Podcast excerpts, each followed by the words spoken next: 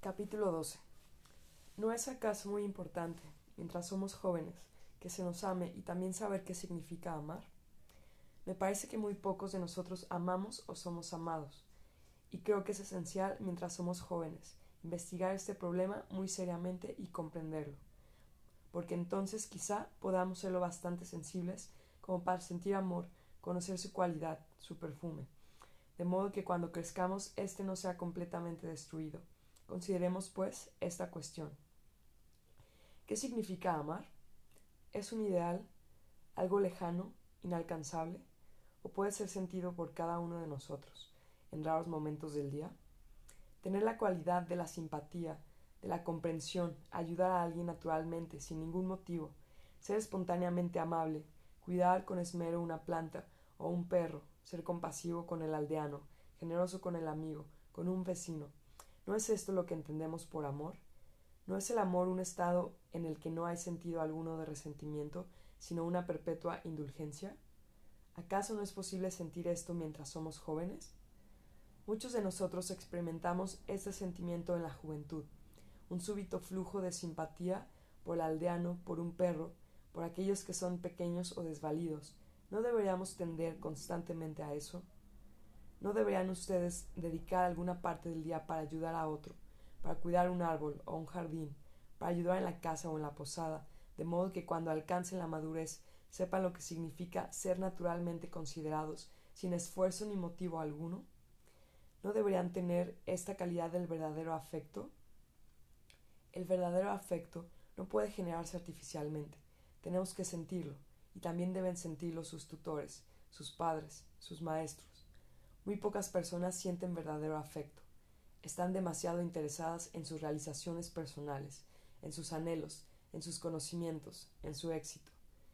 Dan a lo que han hecho y a lo que desean hacer una importancia tan colosal que finalmente las destruye.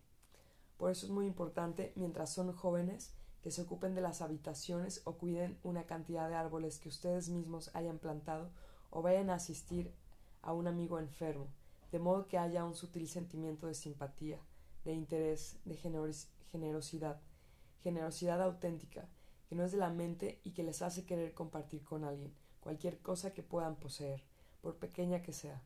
Si no tienen este sentimiento de amor, de generosidad, de bondad, de delicadeza mientras son jóvenes, será muy difícil que lo tengan cuando sean mayores.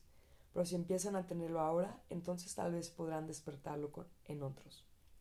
Tener simpatía y afecto implica estar libres del temor, ¿no es así? Pero ya lo ven, es muy difícil crecer en este mundo sin temor, sin tener algún motivo personal para actuar.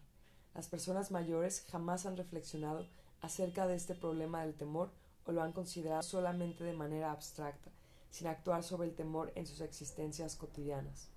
Ustedes son todavía muy jóvenes, observan, inquieren, aprenden, pero si no ven y comprenden qué es lo que les causa el temor, se volverán como sus mayores.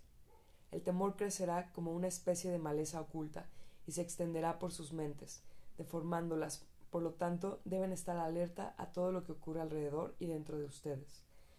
Cómo hablan sus maestros, cómo se comportan sus padres y cómo responden ustedes, de modo que puedan ver y comprender esta cuestión del temor. La mayoría de los adultos piensa que es necesaria alguna clase de disciplina. ¿Saben ustedes qué es la disciplina? Es un proceso por el cual se les fuerza a hacer algo que no quieren hacer. Donde hay disciplina hay miedo. Por consiguiente, la disciplina no es la vía del amor. Es por eso por lo que la disciplina debe evitarse a toda costa, siendo la disciplina coacción, resistencia, compulsión, forzarles a hacer lo que no comprenden o persuadirles a que lo hagan ofreciéndoles un premio. Si no comprenden algo, no lo hagan ni se esfuercen por hacerlo. Pidan una explicación, no sean meramente obstinados. Traten de descubrir la verdad del asunto de manera que no haya temor alguno implicado y la mente de ustedes se vuelva muy flexible, muy dúctil. Cuando no comprenden y son meramente obligados por la autoridad de los mayores, están reprimiendo la propia mente, y entonces surge el temor, y ese temor les persigue como una sombra a lo largo de toda la vida. Por eso es tan importante que no se les discipline según algún tipo particular de pensamiento o modelo de acción, pero casi todos los adultos solo pueden pensar en esos términos. quieren inducirles a hacer algo por el así llamado bien de ustedes. Este proceso mismo de inducirles a que hagan algo por el propio bien de ustedes es destructivo para la sensibilidad, para la capacidad de comprender, por lo tanto destruye el amor. Es muy difícil negarse a ser coaccionado u obligado, porque el mundo que nos rodea tiene mucha fuerza, pero si meramente cedemos y hacemos cosas sin comprenderlas, caemos en el hábito de la irreflexión y entonces se vuelve aún más difícil para nosotros salirnos de ello. Por lo tanto, ¿tiene que haber autoridad y disciplina en la escuela?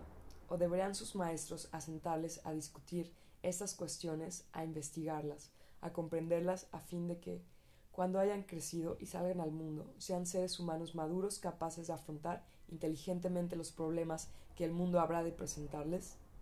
Ustedes no pueden tener esa profunda inteligencia si existe alguna clase de temor.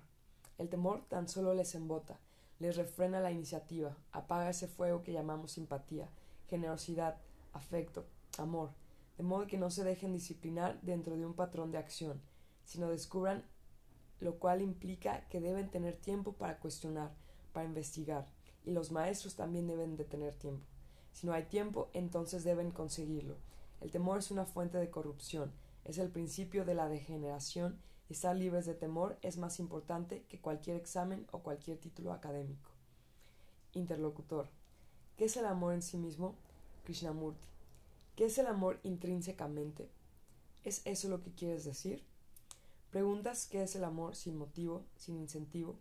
Escucha atentamente y lo descubrirás. Estamos examinando la pregunta, no estamos buscando la respuesta. Al estudiar matemáticas o al formular una pregunta, la mayoría de nosotros se interesa más en encontrar la respuesta que en comprender el problema. Comprendamos, pues, qué es el problema y no busquemos una respuesta, ya sea una respuesta del Bhagavad Gita, del Corán, de la Biblia o de algún profesor o conferenciante.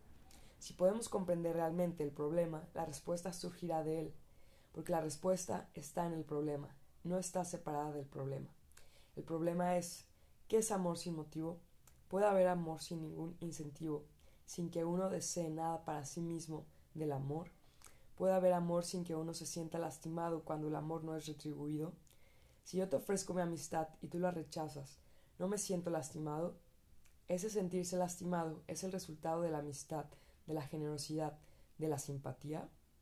Ciertamente, en tanto me sienta lastimado, en tanto haya temor, en tanto te ayude esperando que tú puedas ayudarme, a lo cual llaman servicio, no hay amor. Si comprendes esto, la respuesta está ahí. Interlocutor. ¿Qué es la religión? Krishnamurti. ¿Quieres una respuesta de mí o quieres descubrirla por ti mismo? ¿Estás buscando una respuesta de alguien, por grande o necio que pueda ser? ¿O estás realmente tratando de descubrir la verdad acerca de lo que es la religión? Para descubrir qué es la verdadera religión, tienes que descartar todo lo que te estorba. Si tienes muchas ventanas pintadas o sucias y quieres ver la luz pura del sol, debes limpiar o abrir las ventanas o salir fuera. De igual modo, para descubrir qué es la verdadera religión, primero tienes que ver lo que no es verdadera religión y desecharlo. Entonces puedes descubrir, porque hay percepción directa. Veamos pues, lo que no es religión. Hacer puya, practicar un ritual, ¿es eso religión? Repites una y otra vez cierto ritual, cierto mantra frente a un altar o un ídolo. Eso puede proporcionarte una sensación de placer, de satisfacción, pero ¿es religión eso? Ponerse el hilo sagrado, llamarse un hindú, budista, cristiano, aceptar ciertas tradiciones, dogmas, creencias, ¿tiene todo eso algo que ver con la religión? Obviamente no. Por lo tanto, la religión debe ser algo que puede encontrarse solo cuando la mente ha comprendido y desechado todo esto. La religión, en el verdadero sentido de la palabra, no genera separación, ¿verdad? Pero ¿qué sucede cuando tú eres musulmán y yo soy cristiano? ¿O cuando yo creo en algo y tú no crees en eso? Nuestras creencias nos separan, por lo tanto, nuestras creencias no tienen nada que ver con la religión. El hecho de que tú creas de una manera y yo de otra depende mayormente de dónde hayamos nacido, ya sea en Inglaterra, en la India, en Rusia o en América. De modo que la creencia no es religión, es solamente el resultado de nuestro condicionamiento. Luego está la búsqueda de la salvación personal. Quiero estar a salvo, quiero alcanzar el nirvana o el cielo, tengo que encontrar un sitio cerca de Jesús, cerca de Buda o a la diestra de un dios en particular. Tu creencia no me proporciona una satisfacción profunda, no me da consuelo, por lo tanto, tengo mi propia creencia que sí lo hace. ¿Es religión eso? Por cierto, nuestra mente debe estar libre de todas estas cosas para descubrir lo que es la verdadera religión. Y ¿es la religión meramente una cuestión de hacer el bien, de servir o de ayudar a otros? ¿O es algo más? Lo cual no quiere decir que no podamos ser generosos o amables. Pero ¿eso es todo? ¿Acaso la religión no es algo más grande, más puro, más inmenso, más expansivo que todo lo concebido en la mente? Para descubrir, pues, lo que es la verdadera religión, debemos investigar profundamente todas estas cosas y estar libres del temor. Es como salir de una casa oscura a la luz del sol. Entonces no preguntarás qué es la verdadera religión, lo sabrás. Habrá una experiencia directa de aquello que es ver. Interlocutor. Si alguien es desdichado y quiere ser feliz, ¿eso es ambición? Krishnamurti. Cuando uno está sufriendo, quiere estar libre del sufrimiento. Eso no es ambición, ¿verdad? Es el instinto natural de todas las personas, de todos nosotros, no tener miedo, no tener dolor físico ni emocional. Pero nuestra vida es tal que constantemente estamos experimentando dolor. He comido algo que no me sienta bien y tengo dolor de estómago. Algo me dice algo y me siento lastimado. Alguien me dice algo. Estoy impedido de hacer alguna cosa que anhelo hacer y me siento frustrado, infeliz. Estoy desdichado porque ha muerto mi padre o mi hijo, etc. La vida está actuando constantemente sobre mí, me guste o no me guste, y me siento siempre herido, frustrado, tengo reacciones dolorosas. Lo que he de hacer entonces es comprender todo este proceso del dolor. Pero ya lo ven, la mayoría de nosotros escapa del dolor. Cuando ustedes sufren internamente, psicológicamente, ¿qué hacen? acuden a alguien en busca de consuelo, leen un libro o encienden la radio van y hacen puya. Son todas indicaciones de que están escapando del sufrimiento. Si escapan de algo, obviamente no lo comprenden. Pero si uno mira su sufrimiento, si lo observa de instante en instante, comienza a comprender el problema que implica, y esto no es ambición. La ambición surge cuando escapamos de nuestro sufrimiento, o nos aferramos a él o lo combatimos, o cuando elaboramos teorías y esperanzas en torno a él. En el instante en que escapamos del sufrimiento, la cosa hacia la cual escapamos se vuelve muy importante, porque nos identificamos con ella, nos identificamos con nuestro país, con nuestra posición, con nuestro Dios, y esto sí que es una ambición. Capítulo 13. Lo que estoy diciendo en todas estas conversaciones no es algo para ser meramente recordado, su propósito no es que ustedes traten de acumular en la mente lo que oyen, que se acuerden de ello y después piensen o actúen al respecto. Si simplemente acumulan en sus mentes lo que les estoy diciendo, eso no será más que memoria, no será una cosa viva, algo que comprenden realmente. Lo que importa es la comprensión, no el recuerdo. Espero que vean la diferencia entre ambas cosas. La comprensión es inmediata, directa, es algo que ustedes experimentan intensamente pero si solo recuerdan lo que han oído, ello servirá solamente como un patrón, como una guía para seguir, para repetir, una idea para imitar, un ideal sobre el cual basar sus vidas. La comprensión no es un asunto de la memoria, es una intensidad constante, un descubrimiento permanente. Por lo tanto, si solo recuerdan aquello de que hablo, compararán y tratarán de modificar sus acciones o de ajustarlas a lo que recuerdan. Pero si realmente comprenden, esa comprensión misma genera acción y entonces no tienen que actuar conforme a lo que recuerden. Por eso es muy importante no limitarse a recordar, sino escuchar y comprender instantáneamente. Cuando ustedes recuerdan ciertas palabras, ciertas frases o rememoran ciertos sentimientos que se despertaron aquí y comparan aquello que hacen con lo que recuerdan, existe siempre una lucha entre esa acción y lo recordado. Pero si de verdad comprenden, no copian, Cualquiera que posea cierta capacidad puede recordar palabras y aprobar exámenes, pero si comienzan a comprender todo lo implicado en aquello que ven, que oyen, que sienten, esa comprensión misma genera una acción que ustedes no tienen que dirigir, moldear ni controlar. Si meramente recuerdan, estarán siempre comparando. La comparación engendra envidia, y sobre esa envidia se basa toda nuestra sociedad adquisitiva. La comparación jamás dará origen a la comprensión. En la comprensión hay amor, mientras que la comparación es mera intelectualización. Es un proceso mental que consiste en imitar, en seguir procesos en el que siempre existe el peligro del conductor y el conducido. ¿Alcanzan a ver esto? En este mundo la estructura de la sociedad se basa en el que conduce, los que son conducidos, en el ejemplo y los que siguen el ejemplo, en el héroe y los adoradores del héroe. Si investigan este proceso de conducir y ser conducido, encontrarán que cuando siguen a otro no hay iniciativa, no hay libertad ni para ustedes ni para el que conduce, porque ustedes crean al que les conduce y entonces éste les controla. En tanto estén siguiendo un ejemplo de renunciamiento, de grandeza, de sabiduría, de amor,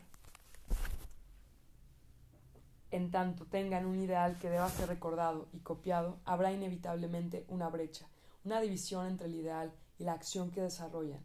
Un hombre que realmente ve la verdad de esto no tiene ideales ni ejemplos, no sigue a nadie. Para él no hay ni gurú, ni mahatma, ni conductor heroico.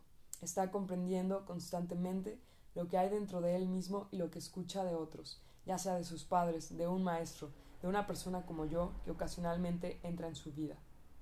Si ahora están escuchando y comprendiendo, entonces no siguen ni imitan. Por lo tanto, no temen, y entonces hay amor. Es esencial que todo lo vean muy claramente por sí mismos, de manera que no sean fascinados por héroes ni hipnotizados por ejemplos, por ideales. Los ejemplos, los héroes, los ideales tienen que ser recordados y se olvidan fácilmente. Por eso necesitan tener un recordatorio constante en la forma de una pintura, un ídolo, un eslogan, al seguir un ideal, un ejemplo, están meramente recordando, y en el recuerdo no hay comprensión, están comparando lo que son con lo que quieren ser, y esa comparación misma engendra autoridad, envidia y miedo, y en eso no hay amor. Por favor, escuchen muy atentamente todo esto y compréndanlo, de modo que no tengan que seguir a líderes ni tengan que imitar o copiar ejemplos e ideales, porque entonces serán individuos libres con dignidad humana. No pueden ser libres si están comparándose perpetuamente con el ideal, con lo que deberían ser. Comprender lo que son realmente, por feos, hermosos o temerosos que sean, no es una cuestión de memoria, de recordar un ideal.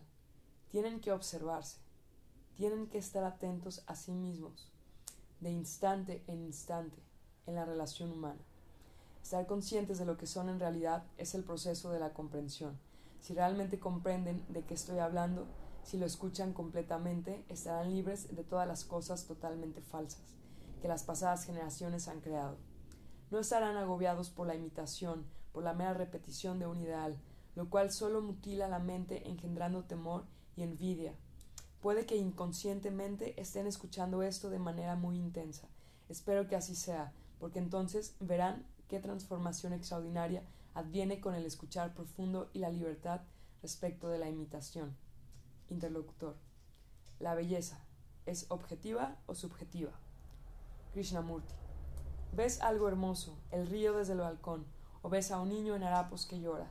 Si no eres sensible, si no te das cuenta de todo lo que te rodea, entonces pasas de largo y ese acontecimiento tiene muy poco valor. Una mujer va caminando con una carga sobre la cabeza, sus ropas están sucias, ella se ve hambrienta y cansada, ¿Ves el color de su sari por manchado que pueda estar? Están estas influencias objetivas que te rodean, y si careces de sensibilidad, jamás las apreciarás, ¿verdad? Ser sensible es estar atento no solo a las cosas bellas, sino a las que llamamos feas. El río, los campos verdes, los árboles en la distancia, las nubes de un atardecer. A estas cosas las llamamos bellas. A los aldeanos sucios, medio muertos de hambre, a las personas que viven en la escualidez o a las que tienen muy poca capacidad de pensamiento, de sentimiento. A todo esto lo llamamos feo. Ahora bien, si lo observan, verán que lo que hace la mayoría de nosotros es aferrarse a lo bello y desechar lo feo. Pero ¿acaso no es importante ser sensibles tanto a la belleza como a lo que llamamos fealdad? La falta de esta sensibilidad es la causa de que dividimos la vida en lo feo y lo bello. Pero si somos abiertos, receptivos sensibles tanto a lo feo como a lo bello, entonces veremos que ambos están llenos de significado, y esta percepción enriquece la vida. Entonces, ¿es subjetiva u objetiva la belleza? Si uno fuera ciego, si fuera sordo y no pudiera escuchar ninguna música, carecería de belleza? ¿O la belleza es algo interno? Puede que uno no vea con sus ojos, que no escuche con sus oídos, pero sí experimenta este estado de hallarse realmente abierto, sensible a todo, si está profundamente consciente de todo lo que ocurre dentro, consciente de que de cada pensamiento, de cada sentimiento. ¿Acaso no hay belleza también en eso? Pero ya lo ven, pensamos que la belleza es algo exterior a nosotros. Por eso compramos pinturas y las colgamos en la pared. Queremos poseer hermosos saris, trajes, turbantes. Queremos rodearnos de cosas bellas. Porque tememos que sin un recordatorio objetivo perderíamos algo internamente. Pero es posible dividir la vida, todo el proceso de la existencia, en lo subjetivo lo objetivo. ¿Acaso no es un proceso unitario? Sin lo externo no existe lo interno. Sin lo interno no existe lo externo. Interlocutor. ¿Por qué los fuertes reprimen a los débiles? Krishnamurti. ¿Reprimes tú al débil? Descubrámoslo. En una discusión o en cuestiones de fuerza física. No apartas del camino a tu hermano menor, al que es más pequeño que tú, es porque deseas afirmarte a ti mismo. Quieres mostrar tu fuerza, mostrar que eres mejor o más poderoso, de modo que dominas y apartas al más pequeño, te das importancia. Lo mismo sucede con los adultos. Son más grandes que tú, conocen un poco más que tú, porque han leído libros, tienen una posición, dinero, autoridad, de modo que te reprimen, te hacen a un lado y tú aceptas que te hagan a un lado. Entonces, reprimes a alguien que está debajo de ti. Cada cual quiere afirmarse a sí mismo, dominar y mostrar que tiene poder sobre otros. Casi ninguno de nosotros quiere ser como nada. Queremos ser alguien y el mostrar poder sobre otros nos proporciona satisfacción. Nos hace sentir que somos alguien. Interlocutor. Por eso el pez más grande se traga al pequeño. Krishnamurti.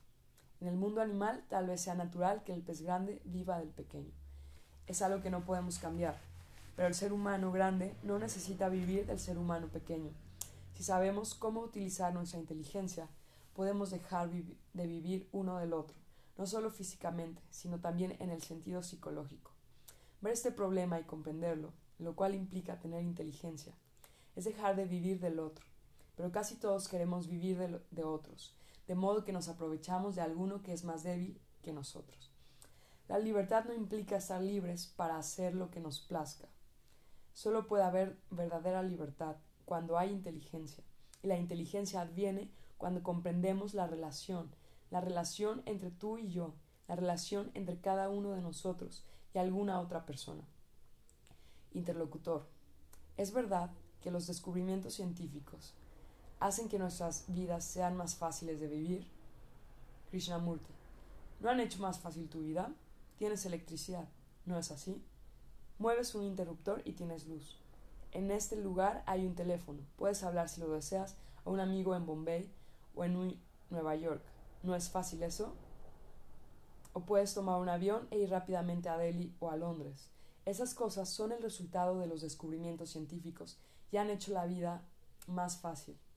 La ciencia ha ayudado a curar enfermedades, pero también nos ha dado la bomba de hidrógeno, que puede matar a millares de seres humanos. Por lo tanto, como la ciencia está descubriendo constantemente más y más, si no empezamos a utilizar con inteligencia, con amor, el conocimiento científico, vamos a destruirnos a nosotros mismos. Interlocutor. ¿Qué es la muerte? Krishnamurti. ¿Qué es la muerte? ¿Qué pregunta para una niñita? ¿Has visto los cuerpos que llevan al río? ¿Has visto hojas muertas? Árboles muertos. Sabes que las frutas se marchitan y se pudren las aves que están tan llenas de vida en la mañana, parloteando, llamándose unas a otras, puede que estén muertas a la noche. La persona que está viva puede ser abatida por un desastre mañana. Vemos que ocurre todo esto. La muerte es común a todos nosotros. Todos terminaremos de ese modo. Podemos vivir treinta, cincuenta u ochenta años, gozando, sufriendo, temiendo, y al final de ello ya no estamos más. ¿Qué es eso que llamamos el vivir y qué es lo que llamamos muerte? Es realmente un problema complejo y no sé si quieren investigarlo. Si pudiéramos descubrir, comprender qué es el vivir, quizá comprenderíamos qué es la muerte. Cuando perdemos a alguien a quien amamos, nos sentimos desconsolados, solos, en consecuencia. Decimos que la muerte no tiene nada que ver con el vivir. Separamos la muerte de la vida. Pero ¿está la muerte separada de la vida? ¿No es el vivir un proceso de morir? ¿Qué significa el vivir para la mayoría de nosotros? Significa el acumular, elegir, sufrir, reír. Y en el trasfondo, detrás de todo el placer y el dolor, está el miedo. El miedo de que llegue el fin, el miedo a lo que va a suceder mañana, el miedo de no tener nombre ni fama, de no tener propiedad ni posición social, de que termine todo lo que queremos que continúe. Pero la muerte es inevitable. Entonces nos preguntamos, ¿qué sucede después de la muerte? Y bien, ¿qué es lo que llega a su fin en la muerte? ¿La vida? ¿Es la vida meramente un proceso de inspirar y expeler el aire? Comer, odiar, amar, adquirir, poseer, comparar, envidiar. Esto es lo que la mayoría de nosotros conoce de la vida. Para la mayoría, la vida es un sufrimiento, una batalla constante de dolor y placer, esperanza y frustración.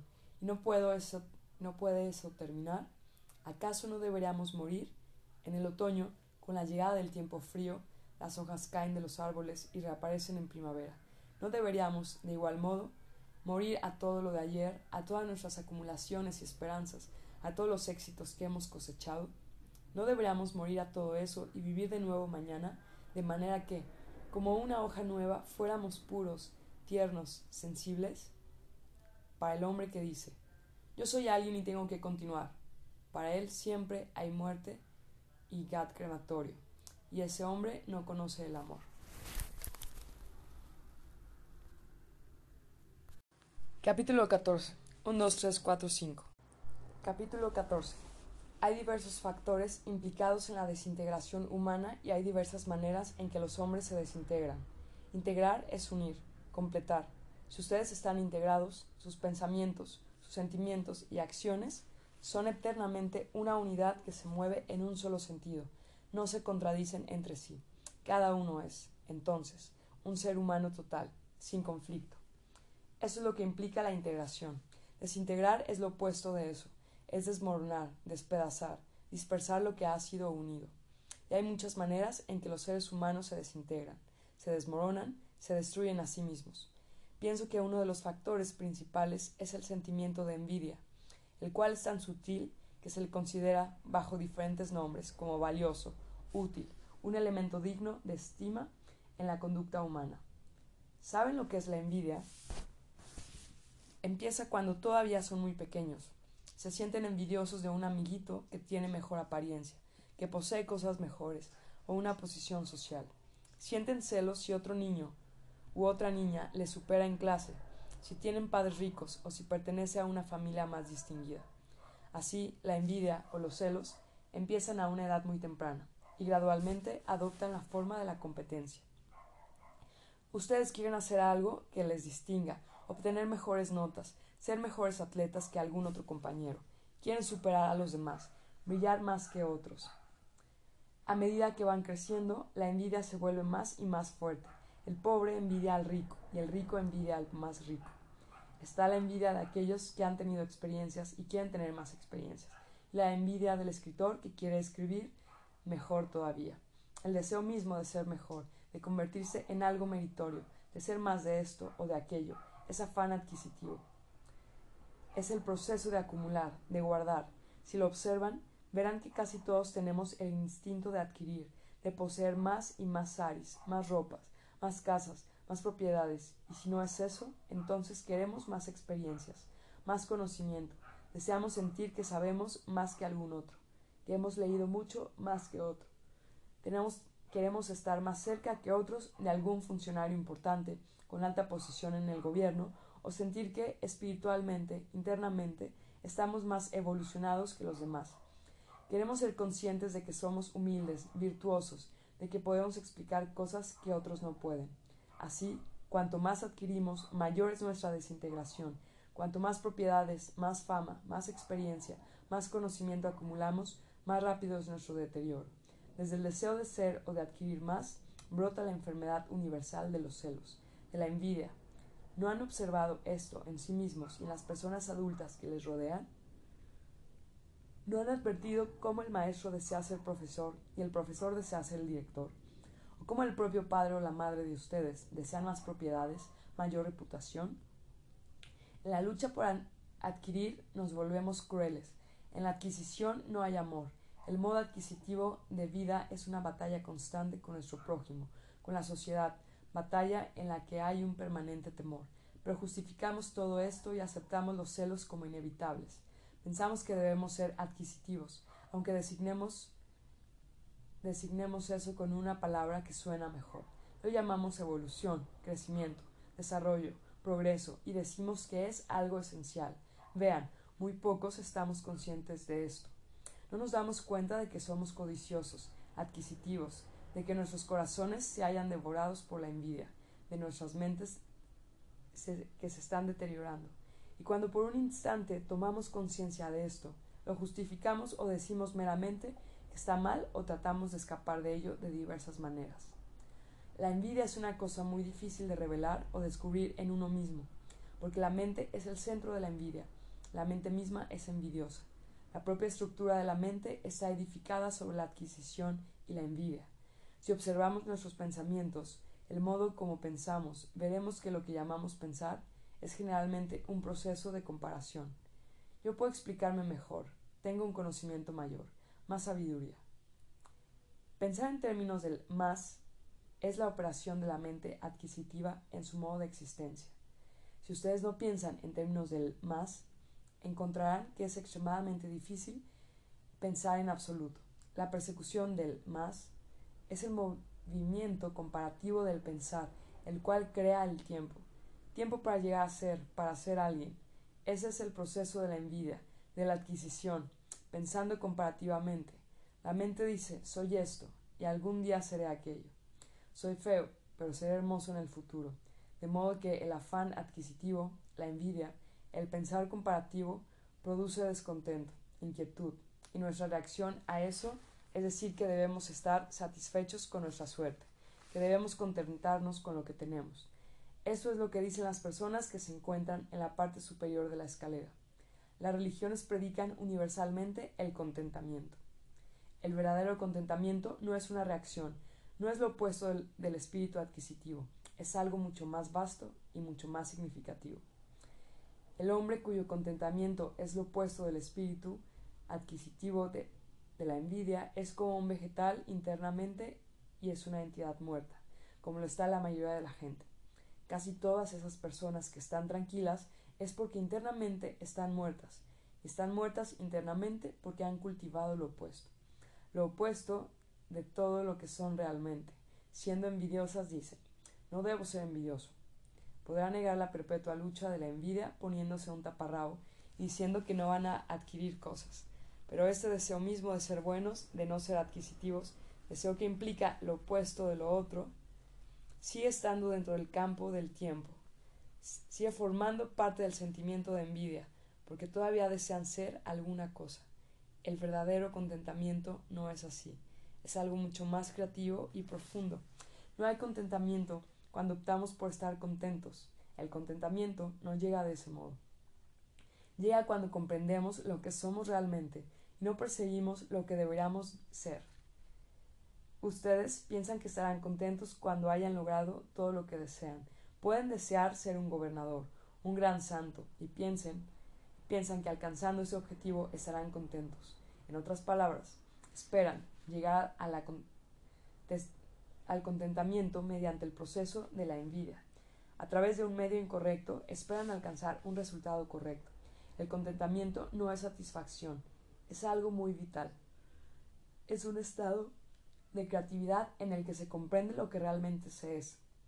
Si comienzan a comprender lo que realmente son de instante en instante, de día en día, descubrirán que desde esta comprensión surge un estado extraordinario de inmensidad, de comprensión sin límites. O sea, que si somos codiciosos, lo que importa es comprender nuestra codicia y no tratar de volvernos no codiciosos, porque el deseo mismo de volverse no codicioso sigue siendo una forma de codicia. Nuestra estructura religiosa, nuestras maneras de pensar, nuestra vida social, todo lo que hacemos se basa en el afán adquisitivo, en una perspectiva envidiosa, y durante siglos nos han educado de ese modo. Estamos tan condicionados a eso que no podemos pensar, aparte de lo mejor de lo demás. Debemos, debido a eso, hacemos que la envidia sea algo deseable. No lo llamamos envidia, lo llamamos con diversos términos eufemísticos. Pero si miran detrás de la palabra, verán que ese estado extraordinario por el más es egocéntrico, que les encierra en sí mismos, limita el pensamiento. La mente limitada por la envidia, por el yo, por el deseo adquisitivo de cosas o virtud, jamás puede ser una verdadera mente religiosa. La mente religiosa no es una mente comparativa. La mente religiosa ve y comprende el significado pleno de lo que es. Por eso es muy importante que nos comprendamos a nosotros mismos, lo cual equivale a percibir el funcionamiento de nuestra propia mente. Los motivos, las intenciones, los anhelos, los deseos, la constante presión de perseguir cosas, presión que engendra envidia, afán adquisitivo y comparación. Cuando todo esto haya llegado a su fin mediante la comprensión de lo que es, solo entonces conocerán ustedes la verdadera religión, sabrán lo que es Dios. Interlocutor. ¿La verdad es relativa o absoluta? Krishnamurti. En primer lugar, miremos a través de las palabras el significado de la pregunta. Deseamos algo absoluto, ¿no es así? El anhelo humano es por algo permanente, fijo, inmóvil, eterno, algo que no se deteriore, que no conduzca a la muerte. Una idea, un sentimiento, un estado perdurable al que la mente pueda aferrarse. Tenemos que comprender este anhelo antes de que podamos comprender la pregunta y contestarla apropiadamente. La mente humana desea permanencia en todo, en la relación, en la propiedad, en la virtud. Desea algo que no pueda ser destruido. Por eso decimos que Dios es permanente o que la verdad es absoluta. Pero ¿qué es la verdad? ¿Es algún misterio extraordinario, algo muy lejano, inimaginable, abstracto? ¿O la verdad es algo que uno descubre de instante en instante, de día en día? Si puede ser acumulada, reunida a través de la experiencia, entonces no es la verdad, porque detrás de esta acumulación alienta el mismo espíritu adquisitivo. Si es algo muy lejano, que solo puede ser encontrado mediante un sistema de meditación o mediante la práctica de la abnegación y el sacrificio, eso tampoco es la verdad, porque también es un proceso adquisitivo. La verdad es para ser descubierta y comprendida en cada acción, en cada pensamiento, en cada sentimiento, por efímero o trivial que sea. Es para ser observada en cada instante, de cada día, para ser escuchada en lo que dicen el marido o la esposa, en lo que dice el jardinero, en lo que dicen los amigos y en el proceso de nuestro propio pensar. Nuestro pensar puede ser falso, puede estar condicionado, limitado, y descubrir que nuestro pensar está limitado, condicionado, es la verdad. Ese descubrimiento mismo libera la mente de su limitación. Si uno descubre que es codicioso, si lo descubre, no solo porque algún otro se lo diga, ese descubrimiento es la verdad, y esa verdad tiene su propia acción sobre nuestra codicia. La verdad no es algo que uno pueda adquirir, acumular, guardar y después contar con ella como una guía. Esa es solo otra forma de posesión, y es muy difícil para la mente no adquirir, no guardar. Cuando comprendas el significado de esto, descubrirás qué cosa extraordinaria es la verdad. La verdad es intemporal, pero en el instante en que la capturamos, como cuando decimos he descubierto la verdad, es mía. Eso ya no es más la verdad. Por lo tanto, que la verdad sea absoluta o intemporal depende de la mente. Cuando la mente dice quiero lo absoluto, algo que jamás se deteriore, que no conozca la muerte, lo que en realidad desea es algo permanente para aferrarse a ello, de modo que crea lo permanente. Pero una mente que se da cuenta de todo lo que ocurre fuera y dentro de ella misma y ve la verdad de ello. Una mente así es intemporal, y solo una mente semejante puede conocer aquello que está más allá de todos los nombres, más allá de lo permanente y de lo impermanente. Interlocutor. ¿Qué es la conciencia externa? Krishnamurti. ¿No eres consciente de que estás sentado en esta sala? ¿No eres consciente de los árboles, de la puesta de sol? ¿No eres consciente del cuervo que grazna, del perro que ladra? ¿Acaso no ves el color de las flores, el movimiento de las hojas, ¿No ves a la gente que pasa caminando? Esa es la conciencia externa. Cuando ves la puesta de sol, las estrellas en la noche, la luz de la luna sobre el agua, todo eso es conciencia externa, ¿verdad? Y tal como estás consciente externamente, también puedes estar internamente consciente de tus pensamientos y sentimientos, de tus motivos e impulsos, de tus prejuicios, de tu envidia, de tu codicia y tu orgullo. Si estás de verdad consciente externamente, la conciencia interna también comienza a despertarse y te vuelves más y más consciente de tu reacción a lo que dice la gente, a lo que lees, etc. La reacción o respuesta externa en tu relación con otras personas es el resultado de un estado interno constituido por deseos, esperanzas, ansiedad, temor. Esa conciencia externa e interna es un proceso unitario que produce una integración total de la comprensión humana. Interlocutor. ¿Qué es la verdadera y eterna felicidad? Krishnamurti. Cuando estás completamente sano, no eres consciente de tu cuerpo, ¿verdad? Solo cuando hay enfermedad, molestia, dolor, te vuelves consciente de él. Cuando estás libre para pensar completamente, sin resistencias, no existe una conciencia del pensar. Solo cuando hay una fricción, un bloqueo, una limitación, comienzas a tener conciencia de un pensador. De igual manera, ¿es la felicidad algo de lo que eres consciente? En el instante de felicidad, ¿estás consciente de que eres feliz? Solo cuando eres desdichado anhelas la felicidad, y entonces se suscita la pregunta, ¿qué es la verdadera y eterna felicidad? Ya ves cómo la mente juega trucos consigo misma, a causa de que te sientes triste, desdichado, en circunstancias insatisfactorias y demás, a causa de que te sientes triste, deseas algo eterno, una felicidad permanente. ¿Existe una cosa semejante? En vez de preguntar sobre la felicidad permanente, descubre cómo estar libre de las enfermedades que te roen, creando dolor tanto físico como psicológico. Cuando eres libre no hay problema. No preguntas si existe la felicidad eterna o qué es la felicidad. Es un hombre perezoso, tonto, el que estando en prisión quiere saber qué es la libertad. Y son personas perezosas, tontas, las que se lo dirán. Para el hombre que se encuentra en la prisión, la libertad es especulación pura. Pero si sale de esa prisión, no especula acerca de la libertad. La libertad está ahí. ¿No es importante, entonces, en vez de preguntar qué es la felicidad, descubrir por qué somos desdichados? ¿Por qué está mutilada la mente? ¿Cuál es la razón de que nuestros pensamientos sean limitados, pequeños, mezquinos? Si podemos comprender la ilimitación del pensamiento, ver la verdad al respecto, en ese descubrimiento de la verdad hay liberación. Interlocutor. ¿Por qué desea cosas la gente? Krishnamurti.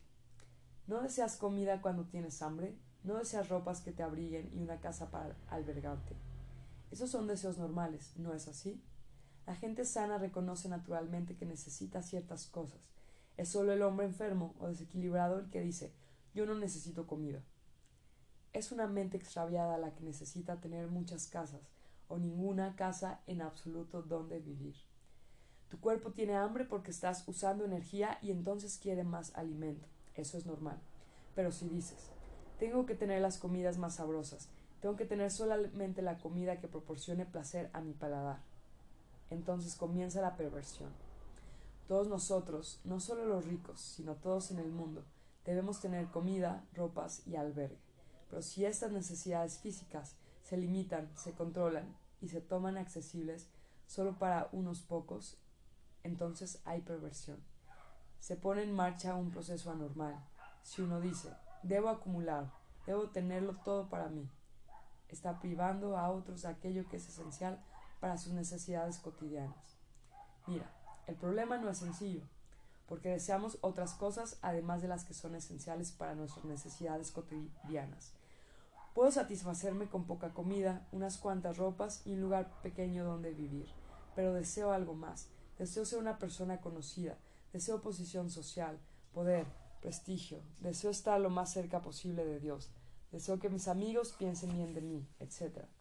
Estos deseos internos pervierten los intereses externos de todos los seres humanos. El problema es un poco difícil, porque el deseo interno de ser el hombre más rico o más poderoso, el impulso de ser alguien depende para su satisfacción de la posesión de cosas, incluyendo alimento, ropas y albergue. Me apoyo en estas cosas a fin de enriquecerme internamente, pero en tanto me encuentro en este estado de dependencia, es imposible que sea rico internamente, porque esto último implica ser totalmente sencillo en lo interno. Capítulo 15. Tal vez algunos de ustedes estén interesados en lo que he estado diciendo acerca de la envidia. No uso la palabra recuerdan, porque como lo he explicado, recordar meramente palabras o frases embota la mente, la vuelve apática, pesada, carente de creatividad. Es muy destructivo el mero recordar. Lo importante, especialmente mientras son jóvenes, es comprender antes que cultivar la memoria, porque la comprensión libera la mente, despierta la facultad crítica del análisis, les capacita para ver la significación del hecho, no solo para racionalizarlo. Cuando meramente recuerdan ciertas frases, sentencias o ideas acerca de la envidia, por ejemplo, esa recordación les impide mirar el hecho de la envidia. Pero si ven y comprenden la envidia que se esconde detrás de la fachada de las buenas obras, de la filantropía, de la religión y detrás de sus propios deseos de ser grandes, de ser virtuosos, si realmente ven y comprenden esto por sí mismos, entonces descubrirán qué libertad extraordinaria hay respecto de la envidia, de los celos.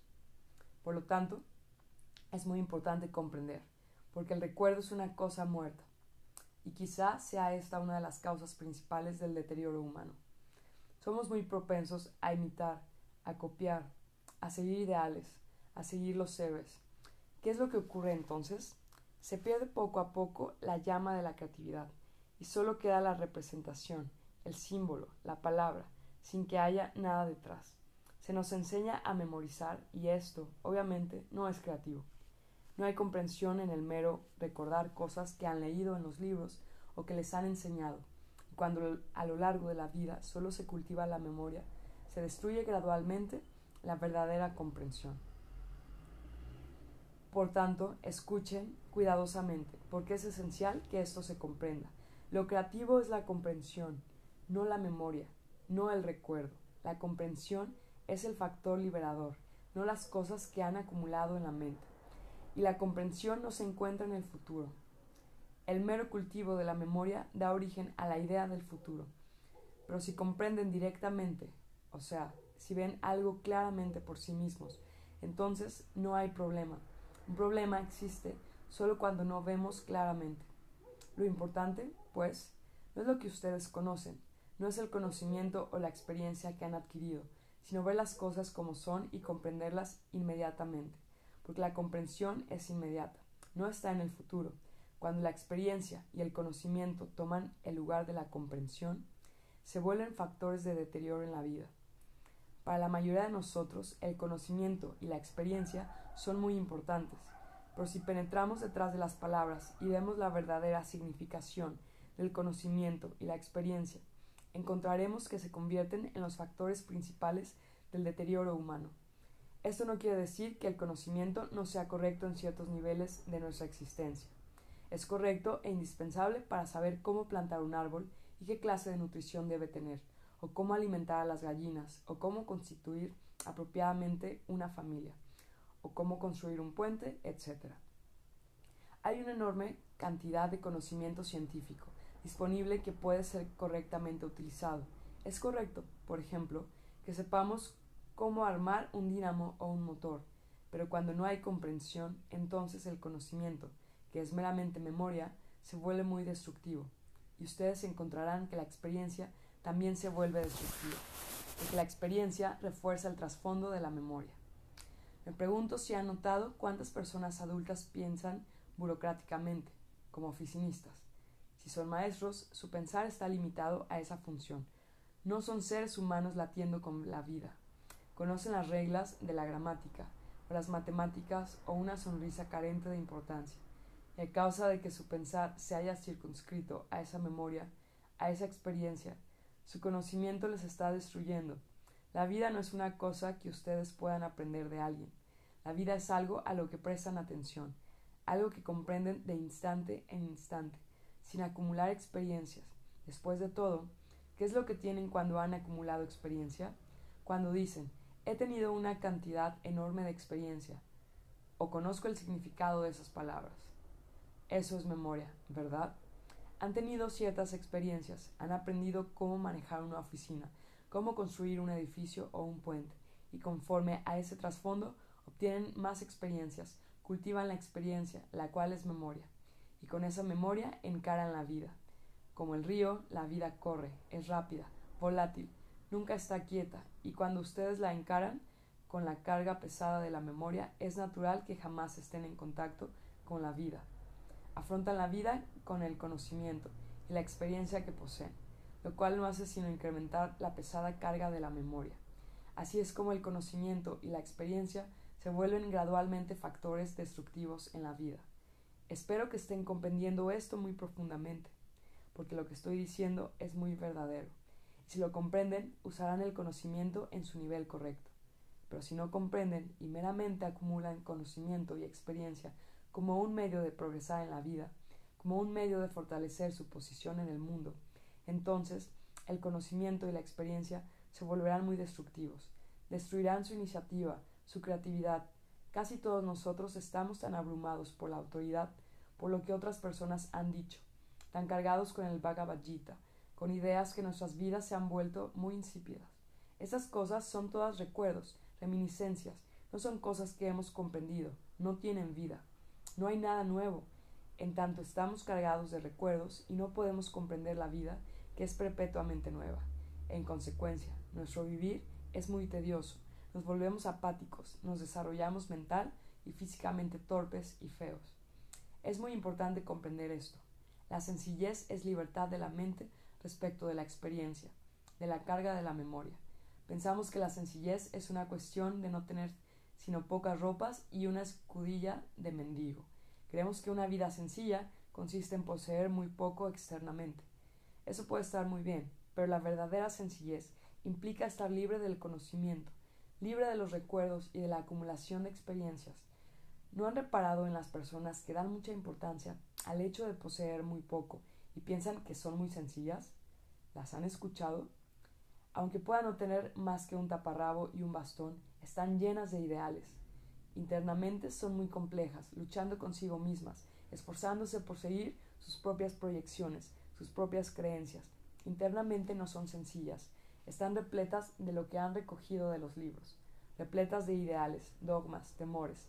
Exteriormente podrán poseer solo un bastón y muy pocas ropas, pero la verdadera sencillez de la vida es permanecer internamente vacío, inocente, sin acumular conocimientos, sin creencias ni dogmas, sin el miedo a la autoridad, y ese estado de sencillez interna puede nacer solo cuando comprendemos realmente cada experiencia de instante en instante.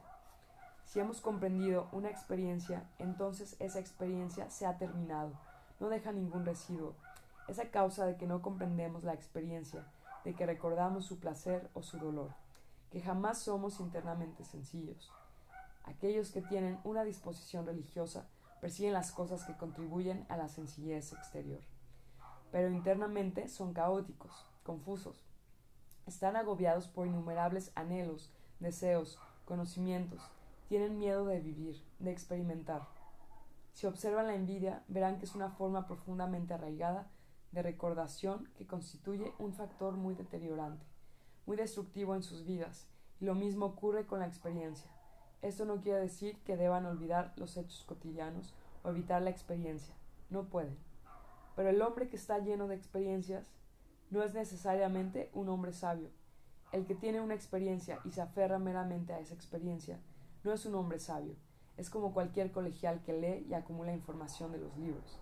Un hombre sabio es inocente, está libre de la experiencia, es internamente sencillo, aunque exteriormente pueda tener todas las cosas de la tierra o muy pocas.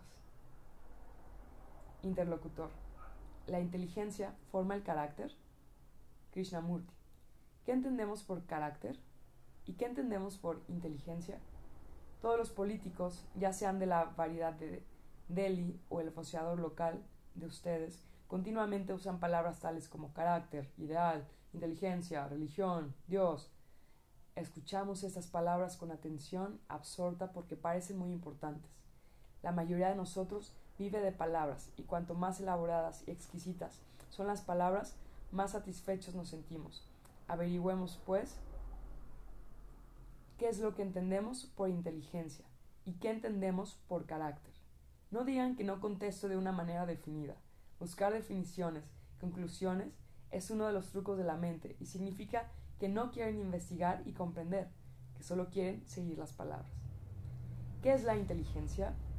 Si un hombre está atemorizado, ansioso, si siente envidia, codicia, si su mente copia, imita, y está repleta con el conocimiento y las experiencias de otras personas, si su pensar se haya limitado y moldeado por la sociedad, por el miedo, ¿es inteligente un hombre así? No lo es, ¿verdad? Y puede tener carácter un hombre temeroso, ¿no inteligente? Siendo el carácter algo original, no la mera repetición de los tradicionales debes y no debes, ¿es carácter la respetabilidad? ¿Entienden lo que significa esa palabra respetabilidad? Uno es respetable cuando es estimado, respetado por la mayoría de las personas que lo rodean. ¿Y qué es lo que la mayoría de las personas respetan? ¿Qué respetan las personas de la familia, las personas de la masa? Respetan las cosas que ellas mismas desean y que han protegido como una meta, como un ideal. Respetan aquello que presumen en contraste con su propio estado inferior. Si uno es rico y poderoso, o tiene gran renombre político, o ha escrito libros de éxito, es respetado por la mayoría. Lo que uno dice puede ser un completo disparate, pero cuando habla, la gente lo escucha, porque lo considera un gran hombre. Cuando de esa manera te has ganado el respeto de los muchos, el seguimiento de la multitud es lo que te da eso te da un sentido de respetabilidad, un sentimiento de que has llegado. Pero el así llamado pecador está más cerca de Dios que el hombre respetable, porque el hombre respetable está investido de hipocresía. Es el carácter el resultado de la imitación, de ser controlado por el miedo a lo que la gente dirá o no dirá. Es el mero fortalecimiento de nuestras propias tendencias, de nuestros propios prejuicios. Es el sostenimiento de la tradición, ya sea de la India, de Europa o de América, eso es lo que generalmente se llama tener carácter, ser una persona fuerte que sostiene la tradición local y así es respetada por los muchos. Pero cuando uno prejuzga, imita, cuando está atado por la tradición, cuando tiene miedo, hay inteligencia, hay carácter, imitar, seguir, rendir culto, tener ideales, ese camino conduce a la respetabilidad, pero no a la comprensión. Un hombre de ideales es respetable, pero jamás estará cerca de Dios, jamás sabrá lo que es el amor, porque sus ideales son un medio para ocultar su temor, su imitación, su sentimiento de soledad.